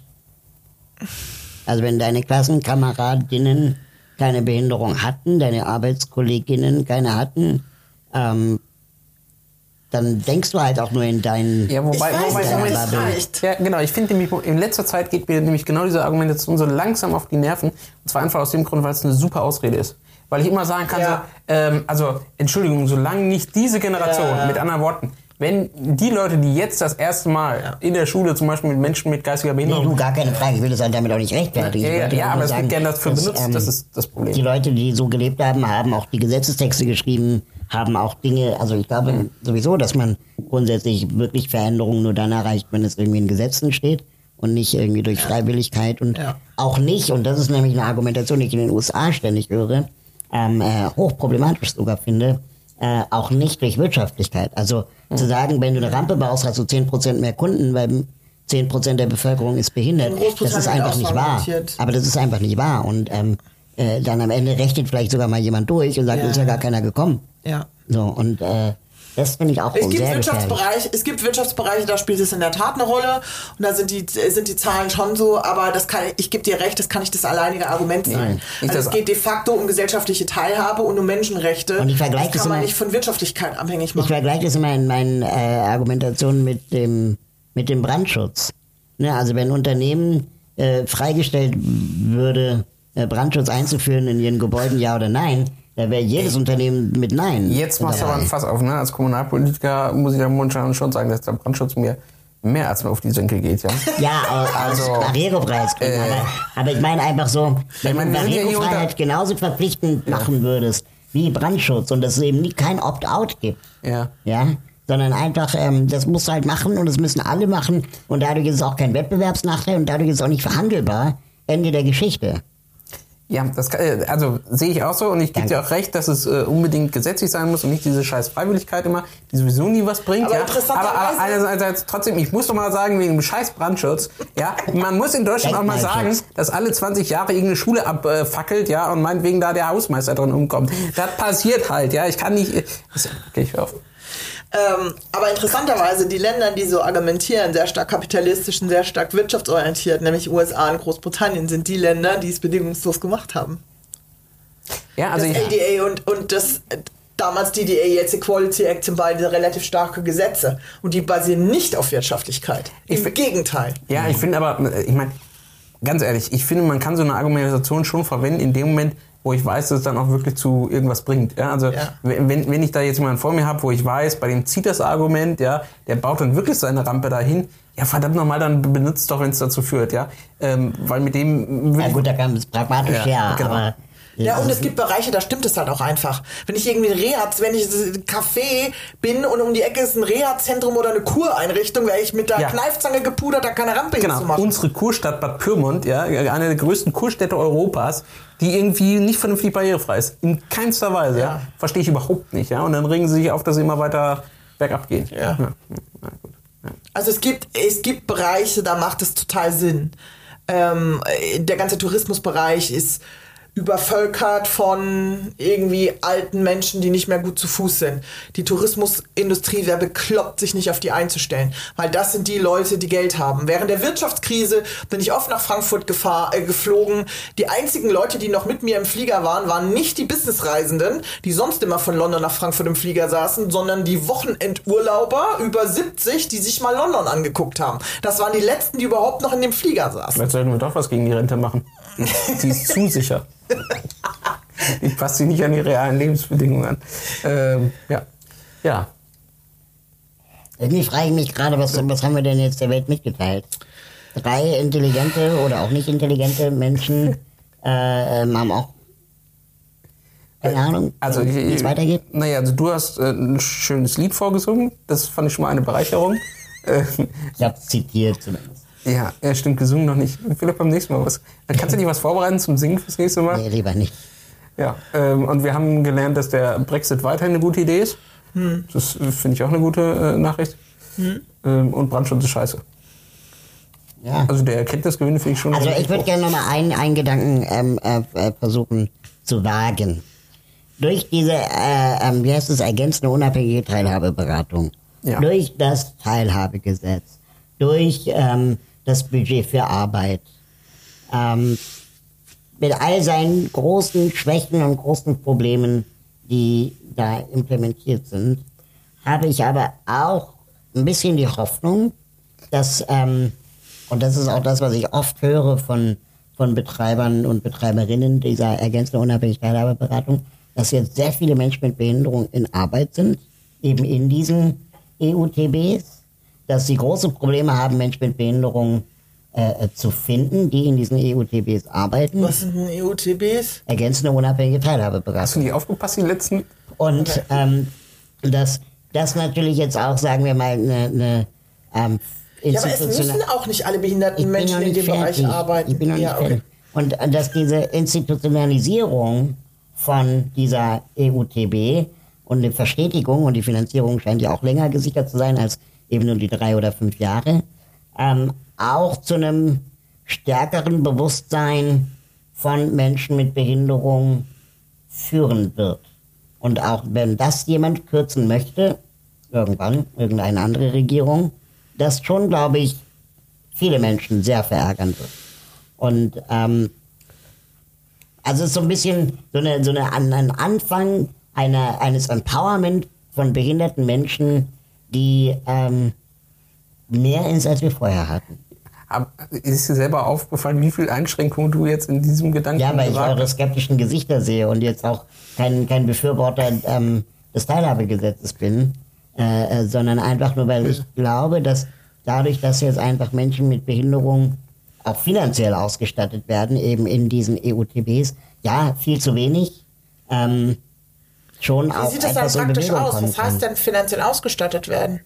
Na, zum Beispiel bei, bei, bei Also die, du kriegst tatsächlich äh, in, in mehr oder weniger jedem Landkreis hast du jetzt ein Büro mit ein bis zwei Vollzeit, je nachdem wie das dann aufgeteilt ist, Ja. Teilzeit, äh, Leute, die eben ein voll ausgestattetes Büro und mit Vollzeitleuten hast. Also zu die erste- allen Lebenslagen dann letztendlich Beraten. Ähm, beraten. Ja, wobei auch da muss man dann in der Praxis immer noch gucken.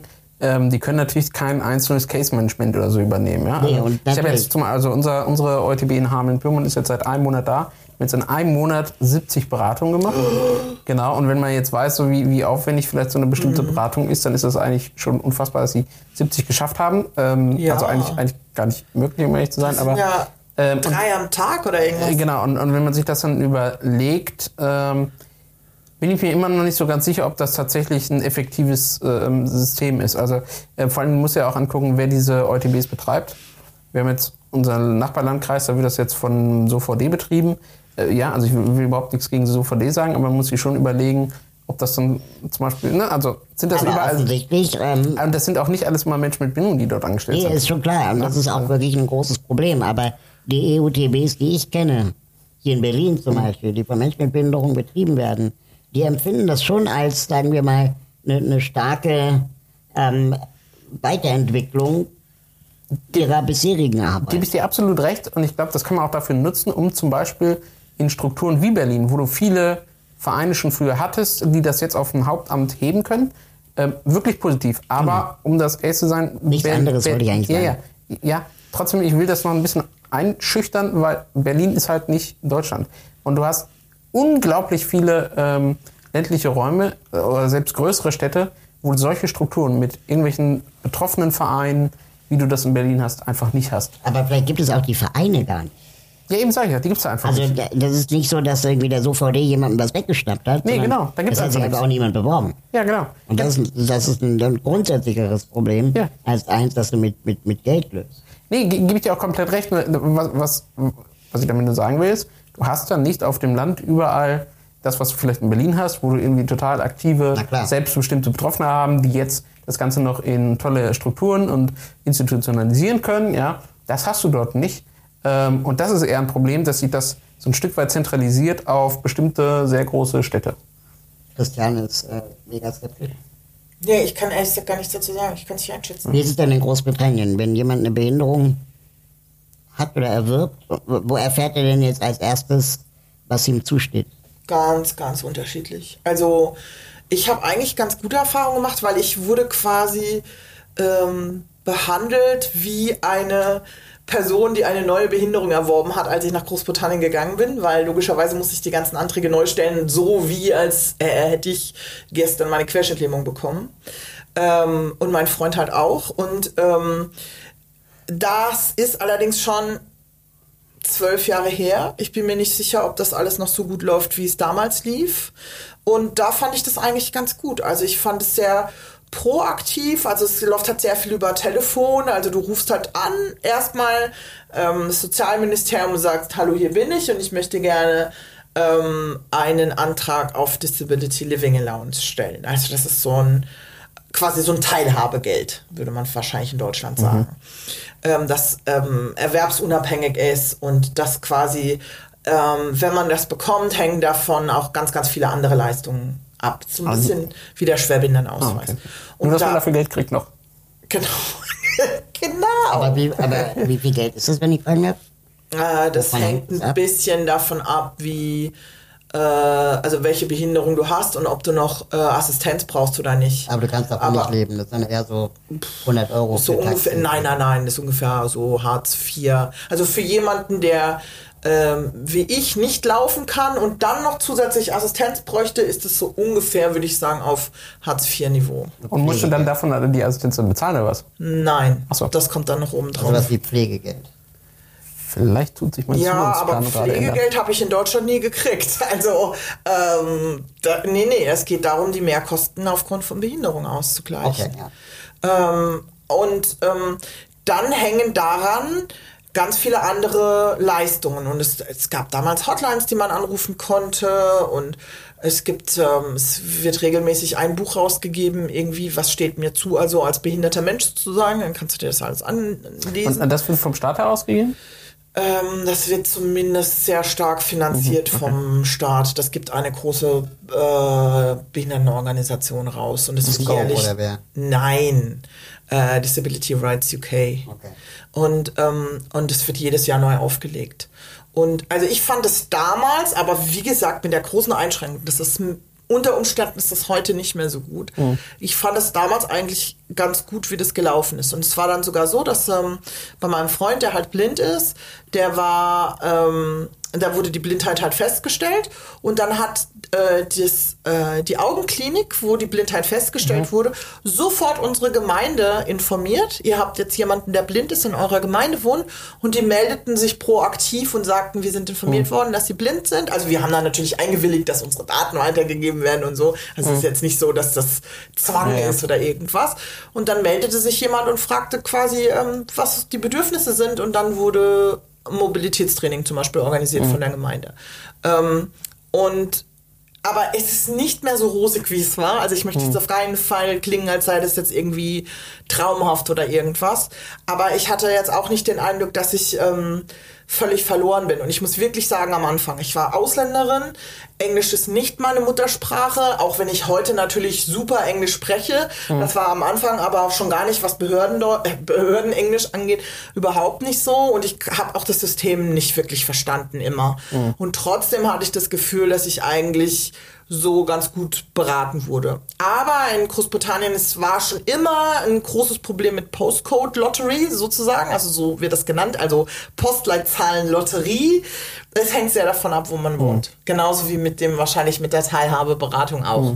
Also in London sind die Strukturen natürlich besser als vielleicht in Nordwales oder so. Aber kann, ich kann nicht, kann ich nicht sagen. Ich habe noch nie in Nordwales gelebt, aber es ist halt ein sehr zentralisiertes Land, was es auf der anderen Seite auch wieder einfach macht. Weil dann gibt's halt eine Hotline, die man anruft und da ruft dann halt das ganze Land an im Zweifelsfall und nicht für jeden Landkreis eins. Also was, was, Und damals wurden auch noch zum Beispiel die ähm, Zentren für selbstbestimmt Leben sehr gut finanziert. Also es, ähm, das ist mittlerweile, glaube ich, auch ganz anders. Also es gab, gab, gab wirklich gute Beratung zu selbstbestimmtem Leben und ich habe auch eigentlich nur Freunde, die mit Assistenz leben eigentlich. Ich kenne überhaupt niemanden, ich habe nicht einen einzigen Bekannten, der in, einem, in einer Institution lebt, aber die gibt es immer noch in Großbritannien. Also die, die, das gibt es schon und ich habe gerade zu meinem großen Horror in unserem Gemeindeblättchen gelesen, dass bei uns um die Ecke eine Sonderschule gebaut wird. Ein Land, das fast bei 90 Prozent Inklusion ist, fängt jetzt wieder an, Sonderschulen zu bauen, weil sie de facto die Regel, Regelschulen so unterfinanzieren im Moment, dass, sie, dass die Lehrer sich beschweren und die Schulen sich beschweren und sagen, sorry, wir können so keine Assistenzleistung finanzieren. Und jetzt halten sie es offensichtlich für günstiger, Sonderschulen zu bauen. Ich glaube, das ist auch unter anderem aber auch ein Problem ähm, der Budgets, ne? Also dass Genau. dann Budgets auch nicht umgeschiftet werden können Genau. und dann irgendwie ist halt bei, bei Regelschule das Budget alle, bei Förderschule ist das Budget noch voll und äh, da, da, damit also, nee, das Problem ist eher, dass sie haben wachsende, sie haben eine gesteiger, gesteigerte Anzahl an äh, behinderten Schülern. Ich glaube, das ist in allen Ländern so. Es gibt einfach mehr behinderte Kinder, weil die Diagnostik besser geworden ist. weil, ich möchte jetzt überhaupt nicht zynisch klingen, weil die, weil die Kinder ähm, medizinische Zustände überleben, an denen sie vor zehn Jahren noch gestorben wären. Äh, ich glaube, man kann sagen, es hat mehrere Faktoren. Es hat mehrere Faktoren, aber das ist zumindest einer. Ja. ja. Aber ähm, Es ist die Zahl insgesamt von behinderten Menschen steigt und ein Grund ist, dass die Menschen einfach, dass die Medizin einfach besser geworden Ja, aber die Beobachtung, die ich mache, dass die Zahl der behinderten Menschen deswegen steigt, weil es immer mehr MSOTs, äh, also Kinder mit emotionalen, sozialen Nee, nicht äh. Lernbehinderungen, Es gibt auffälligen nicht Auffälligkeiten nur. gibt. Und Es gab auch eine ganze Weile einen Anstieg an, an äh, blinden Kindern. Ja, also, also zumindest, also ich hatte jetzt die Statistik bei uns aus dem Landkreis erst vor kurzem und da kann man schon sagen, dass die ganzen sensorisch, äh, körperlich, Mobilitätsbindung und so weiter ähm, im Jugendalter, die sind mehr, mehr stabil. Also da hast Okay. du in den Jahrgängen fast keine Genau, Schwankungen. Ähm, und äh, genau, du hast aber vieles in Richtung äh, psychische, ähm, soziale, emotionale, teilweise auch noch mit geistiger Behinderung. Aber ähm, aber also- hauptsächlich, genau, ist, ist das tatsächlich emotional-sozial, was in Deutschland steigt. aber das ja. ist, äh, ich frage mich, woran das liegt. Wird das, Oh, ich glaube, da gehen wir uns teilweise aus einem ne? sehr heißen Pfad, woran das liegen kann. Das mein, mein, meine, These, ich. meine These ist, die Diagnostik wird besser und ähm, es finden Diagnosen statt äh, an Orten, zum Beispiel Regelschulen, die dann gerne Gründe haben, um die Kinderanzahl zu reduzieren. Ja, aber dann, dann wird aber nicht die Diagnostik besser, sondern dann ist es einfach Oder nur... wird, sagen wir mal, weiter interpretiert. Ich würde Ja. sagen, es, ich würde sagen, es wird mehr ist- diagnostiziert. Die Frage ist, ob es besser ist, eine andere Genau. Frage. Und das. Spannende an der Sache ist, das ähm, habe ich mal von, von äh, äh, Jutta Schüller gehört, die ja hier so eine der Inklusionskoryphäen in Deutschland ist. Und ähm, die hat halt gesagt, dass äh, Kinder, die diese Zuschrei, also die die Diagnose bekommen, ähm, MSOTS oder lernbehindert oder so, und lernbehindert gibt es ja nur in Deutschland so als, als, als Diagnose, ähm, ist eine Behinderung, für die du keinen Schwerbehindertenausweis bekommst. Das heißt, das ist eine Diagnose, die dir von außen zugeschrieben wird und die du nicht mehr los wirst. ist in Großbritannien ein bisschen ähnlich mit diesem Special Needs Label. Mhm. Das ist, es ist sehr ähnlich. Also ich Krass, kann, oder? Ja, zumal in Großbritannien du auch Fälle hast, wo die Eltern Ausländer sind und einfach die Sprachentwicklung der Kinder Ja, aber das nicht ist- optimal ist, aber die sind de facto nicht behindert. Might be a special need, weil die schlechter Deutsch, äh, Englisch sprechen, Genau. aber ähm, es ist jetzt genau keine Ja, es kommt, Behinderung. kommt ja auch wirklich darauf an, aus, aus Ja, aber welchen die Verhältnissen. trotzdem so gelabelt. Es kommt ja darauf an, aus welchen Verhältnissen du kommst. Also, ne, wenn du einfach ein Elternhaus hast, was meinetwegen dazu beiträgt, dass wirklich schon sehr früh lesen, schreiben, was auch immer, musikalisch oder sonst was gefördert wirst, äh, oder bei einem, wo es genau den gegenteiligen Effekt hat, dass es noch nicht mal normal ist, sondern meinetwegen verzögert oder sonst was ist, ähm, dann ist das eigentlich keine, keine Diagnose, die man jemandem stellen muss, sondern, also vielleicht Hilfe ja, aber keine Diagnose. Aber eine Sache, die mir noch gerade eingefallen ist, als du beschrieben hast, wie es in äh, England ist, ist, dass mir immer wieder auffällt, dass in Deutschland die Rechte, die du hast, ähm, die von niemandem erzählt werden, dass du sie hast. Also wenn es gerade irgendwie im Sozialsystem gibt, welche, welche Möglichkeiten hast du, welche Hilfen Ja. bekommst du, sei es finanziell, sei es pflegerisch, sei es mit deiner Krankenkasse, sei, völlig egal. Es sagt dir eigentlich keiner, also von, von, von Amts wegen her, sondern wenn überhaupt dann über irgendwelche Drittorganisationen, über Aber da äh, wurde auch jetzt sogar ein Amt verklagt, und, Ja, ja, in weil sie Nordrhein-Westfalen. irgendwie eine eben unterlassene Hm. Auskunft gemacht haben. Ja, So unterlassene Auskunft. Ja, wobei Also es, es, es du musst immer proaktiv hingehen. Und das Interessante ist übrigens auch wieder was im Teilhabegesetz. Bisher war es ja so, dass Eingliederungshilfe etwas war, was eigentlich ähm, die Kommunen von sich aus machen mussten. Also wenn sie Kenntnis darüber erlangten, dass jemand Hilfe benötigt, mussten Mhm. sie aktiv werden. In der Praxis völlig irrelevant, hat keiner gemacht. Ja, aber Okay, das ist in Großbritannien Genau, aber zumindest, zumindest gesetzlich war es so und das Ja. wurde geändert. Das heißt, das ist nicht mehr der Fall. Ähm, und äh, ich erlebe das mal wieder, dass du halt Menschen hast, ähm, die aufgrund von welchen Situationen auch immer eben nicht vielleicht so äh, informiert sind, wie wir es sind, ja, die vielleicht auch nicht die Möglichkeiten dazu haben, die fallen immer runter, weil sie eben diese Informationen nicht bekommen. Ja.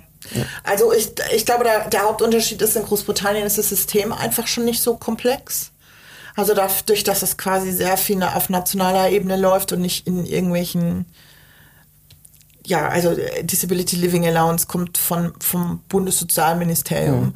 Ähm, und da hast du nicht mit irgendwie 16 Sozialämtern zu tun, äh, Sozialbehörden zu tun. Ist das in England auch so unter diesem Subsidiaritätsprinzip? Also in Deutschland bedeutet das ja, ähm, die einzelne Person muss immer erstmal so viel selber möglich machen ähm, oder zum Beispiel auch bezahlen, finanzieren und so weiter. Und nur wenn du es nicht mehr kannst, also ne, das Stichwort, auch Eigen, ist. Eingliederungshilfe. Also sie haben erheblich höhere Freibeträge für Assistenzleistungen. Äh, die liegen im, ich glaube, oh Gott, zitiert mich nicht, 20.000 Pfund Bereich oder noch höher kannst du an Eigenkapital haben. Und du Gut, das wird ja jetzt übrigens in Deutschland auch erhöht. also Ja, ja, ich weiß. Ähm, also ja, es kommt drauf an, was das einfach für, für Leistungen sind. Aber alles, was irgendwie, aber dieses Disability Living Allowance, das musst du weder versteuern, noch hat es mit deinem Einkommen zu tun. Das kriegst du einfach, nachdem festgestellt wurde, dass du dafür ähm, berechtigt bist, sozusagen. Und das kriegst du ähm, normalerweise auch nicht irgendwie für, pf, keine Ahnung, Aber du hast jetzt, leichte Behinderung. Du hast jetzt von dir persönlich aus nicht so das Gefühl, dass äh, von Amts wegen dazu gedrängt wird, Mensch, kann ich zum Beispiel deine Familie dich mehr unterstützen, kann, äh, weiß ich nicht, du in bestimmte Das Lebenssituationen gedrängt doch, das wirst. spielt bei Assistenz eine sehr starke Rolle. Ich habe gerade, ich habe mich gerade mit einem Freund ausgetauscht, der de facto 24 Stunden Assistenz braucht und der hat gerade die Gemeinde gewechselt. Die Gemeinde davor hatte damit überhaupt kein Problem und die Gemeinde, in der er jetzt wohnt, das wird auf eine Klage hinauslaufen. Aber die gewinnt, ähm, äh, ist äh, ist offen und äh, Klage, wie gesagt, es gibt ja keine Prozesskostenhilfe mehr, ist halt ein enorm finanzielles ähm, finanzielles Risiko. Und und das ist wirklich jemand, ähm, der äh, Zerebralparese hat, also sogenannt Spastiker ist ähm, und wirklich 24 Sta- Stunden Assistenz braucht. Da gibt's nicht irgendwie viel rum zu diskutieren.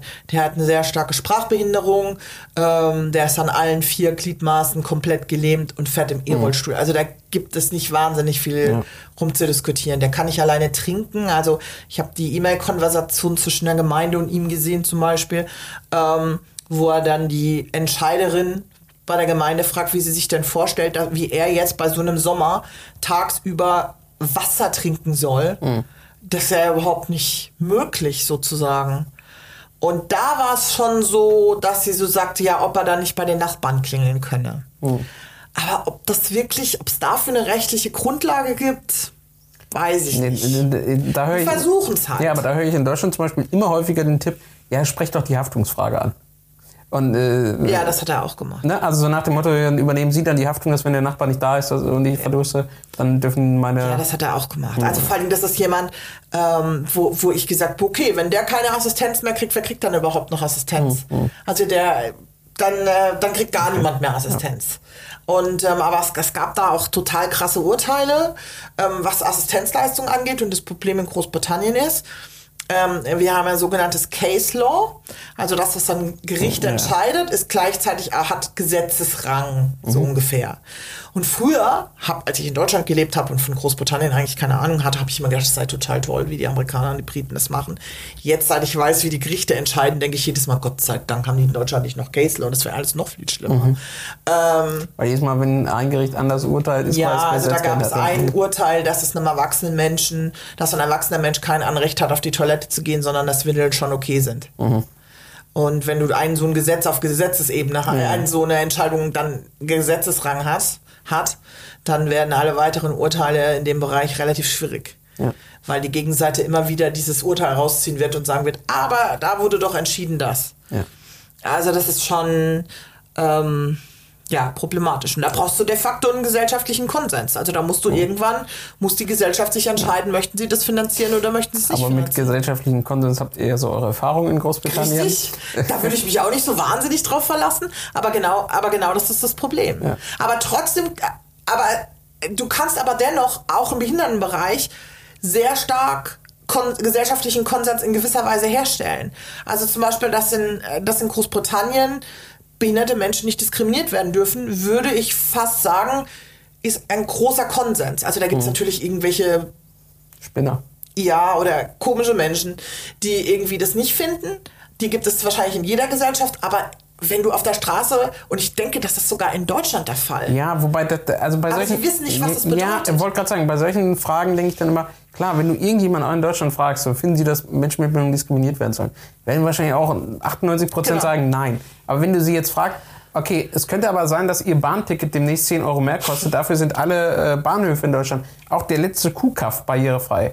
Finden sie das richtig? Dann werden wahrscheinlich äh, einige Leute sagen, das muss ja jetzt nicht sein, ja? Und das, Also, ist, das ist dann die Problematik bei der Definition dann. Der Unterschied ist halt, dass es in Großbritannien dieses Gesetz gibt seit 1995 und das halt auch wirklich Biss hat. Und jetzt hörst du halt ganz oft, wenn, wenn ich jetzt zum Beispiel irgendwas erzähle, mir ist das und das passiert oder ich kam da und da nicht rein, dann ist die Antwort fast immer in 95% der Fälle, wenn Leute nicht behindert sind und auch mit dem Thema Behinderung nicht wahnsinnig viel zu tun haben, ist, but that's against the law, surely. Also das ist doch gegen das Gesetz, oder?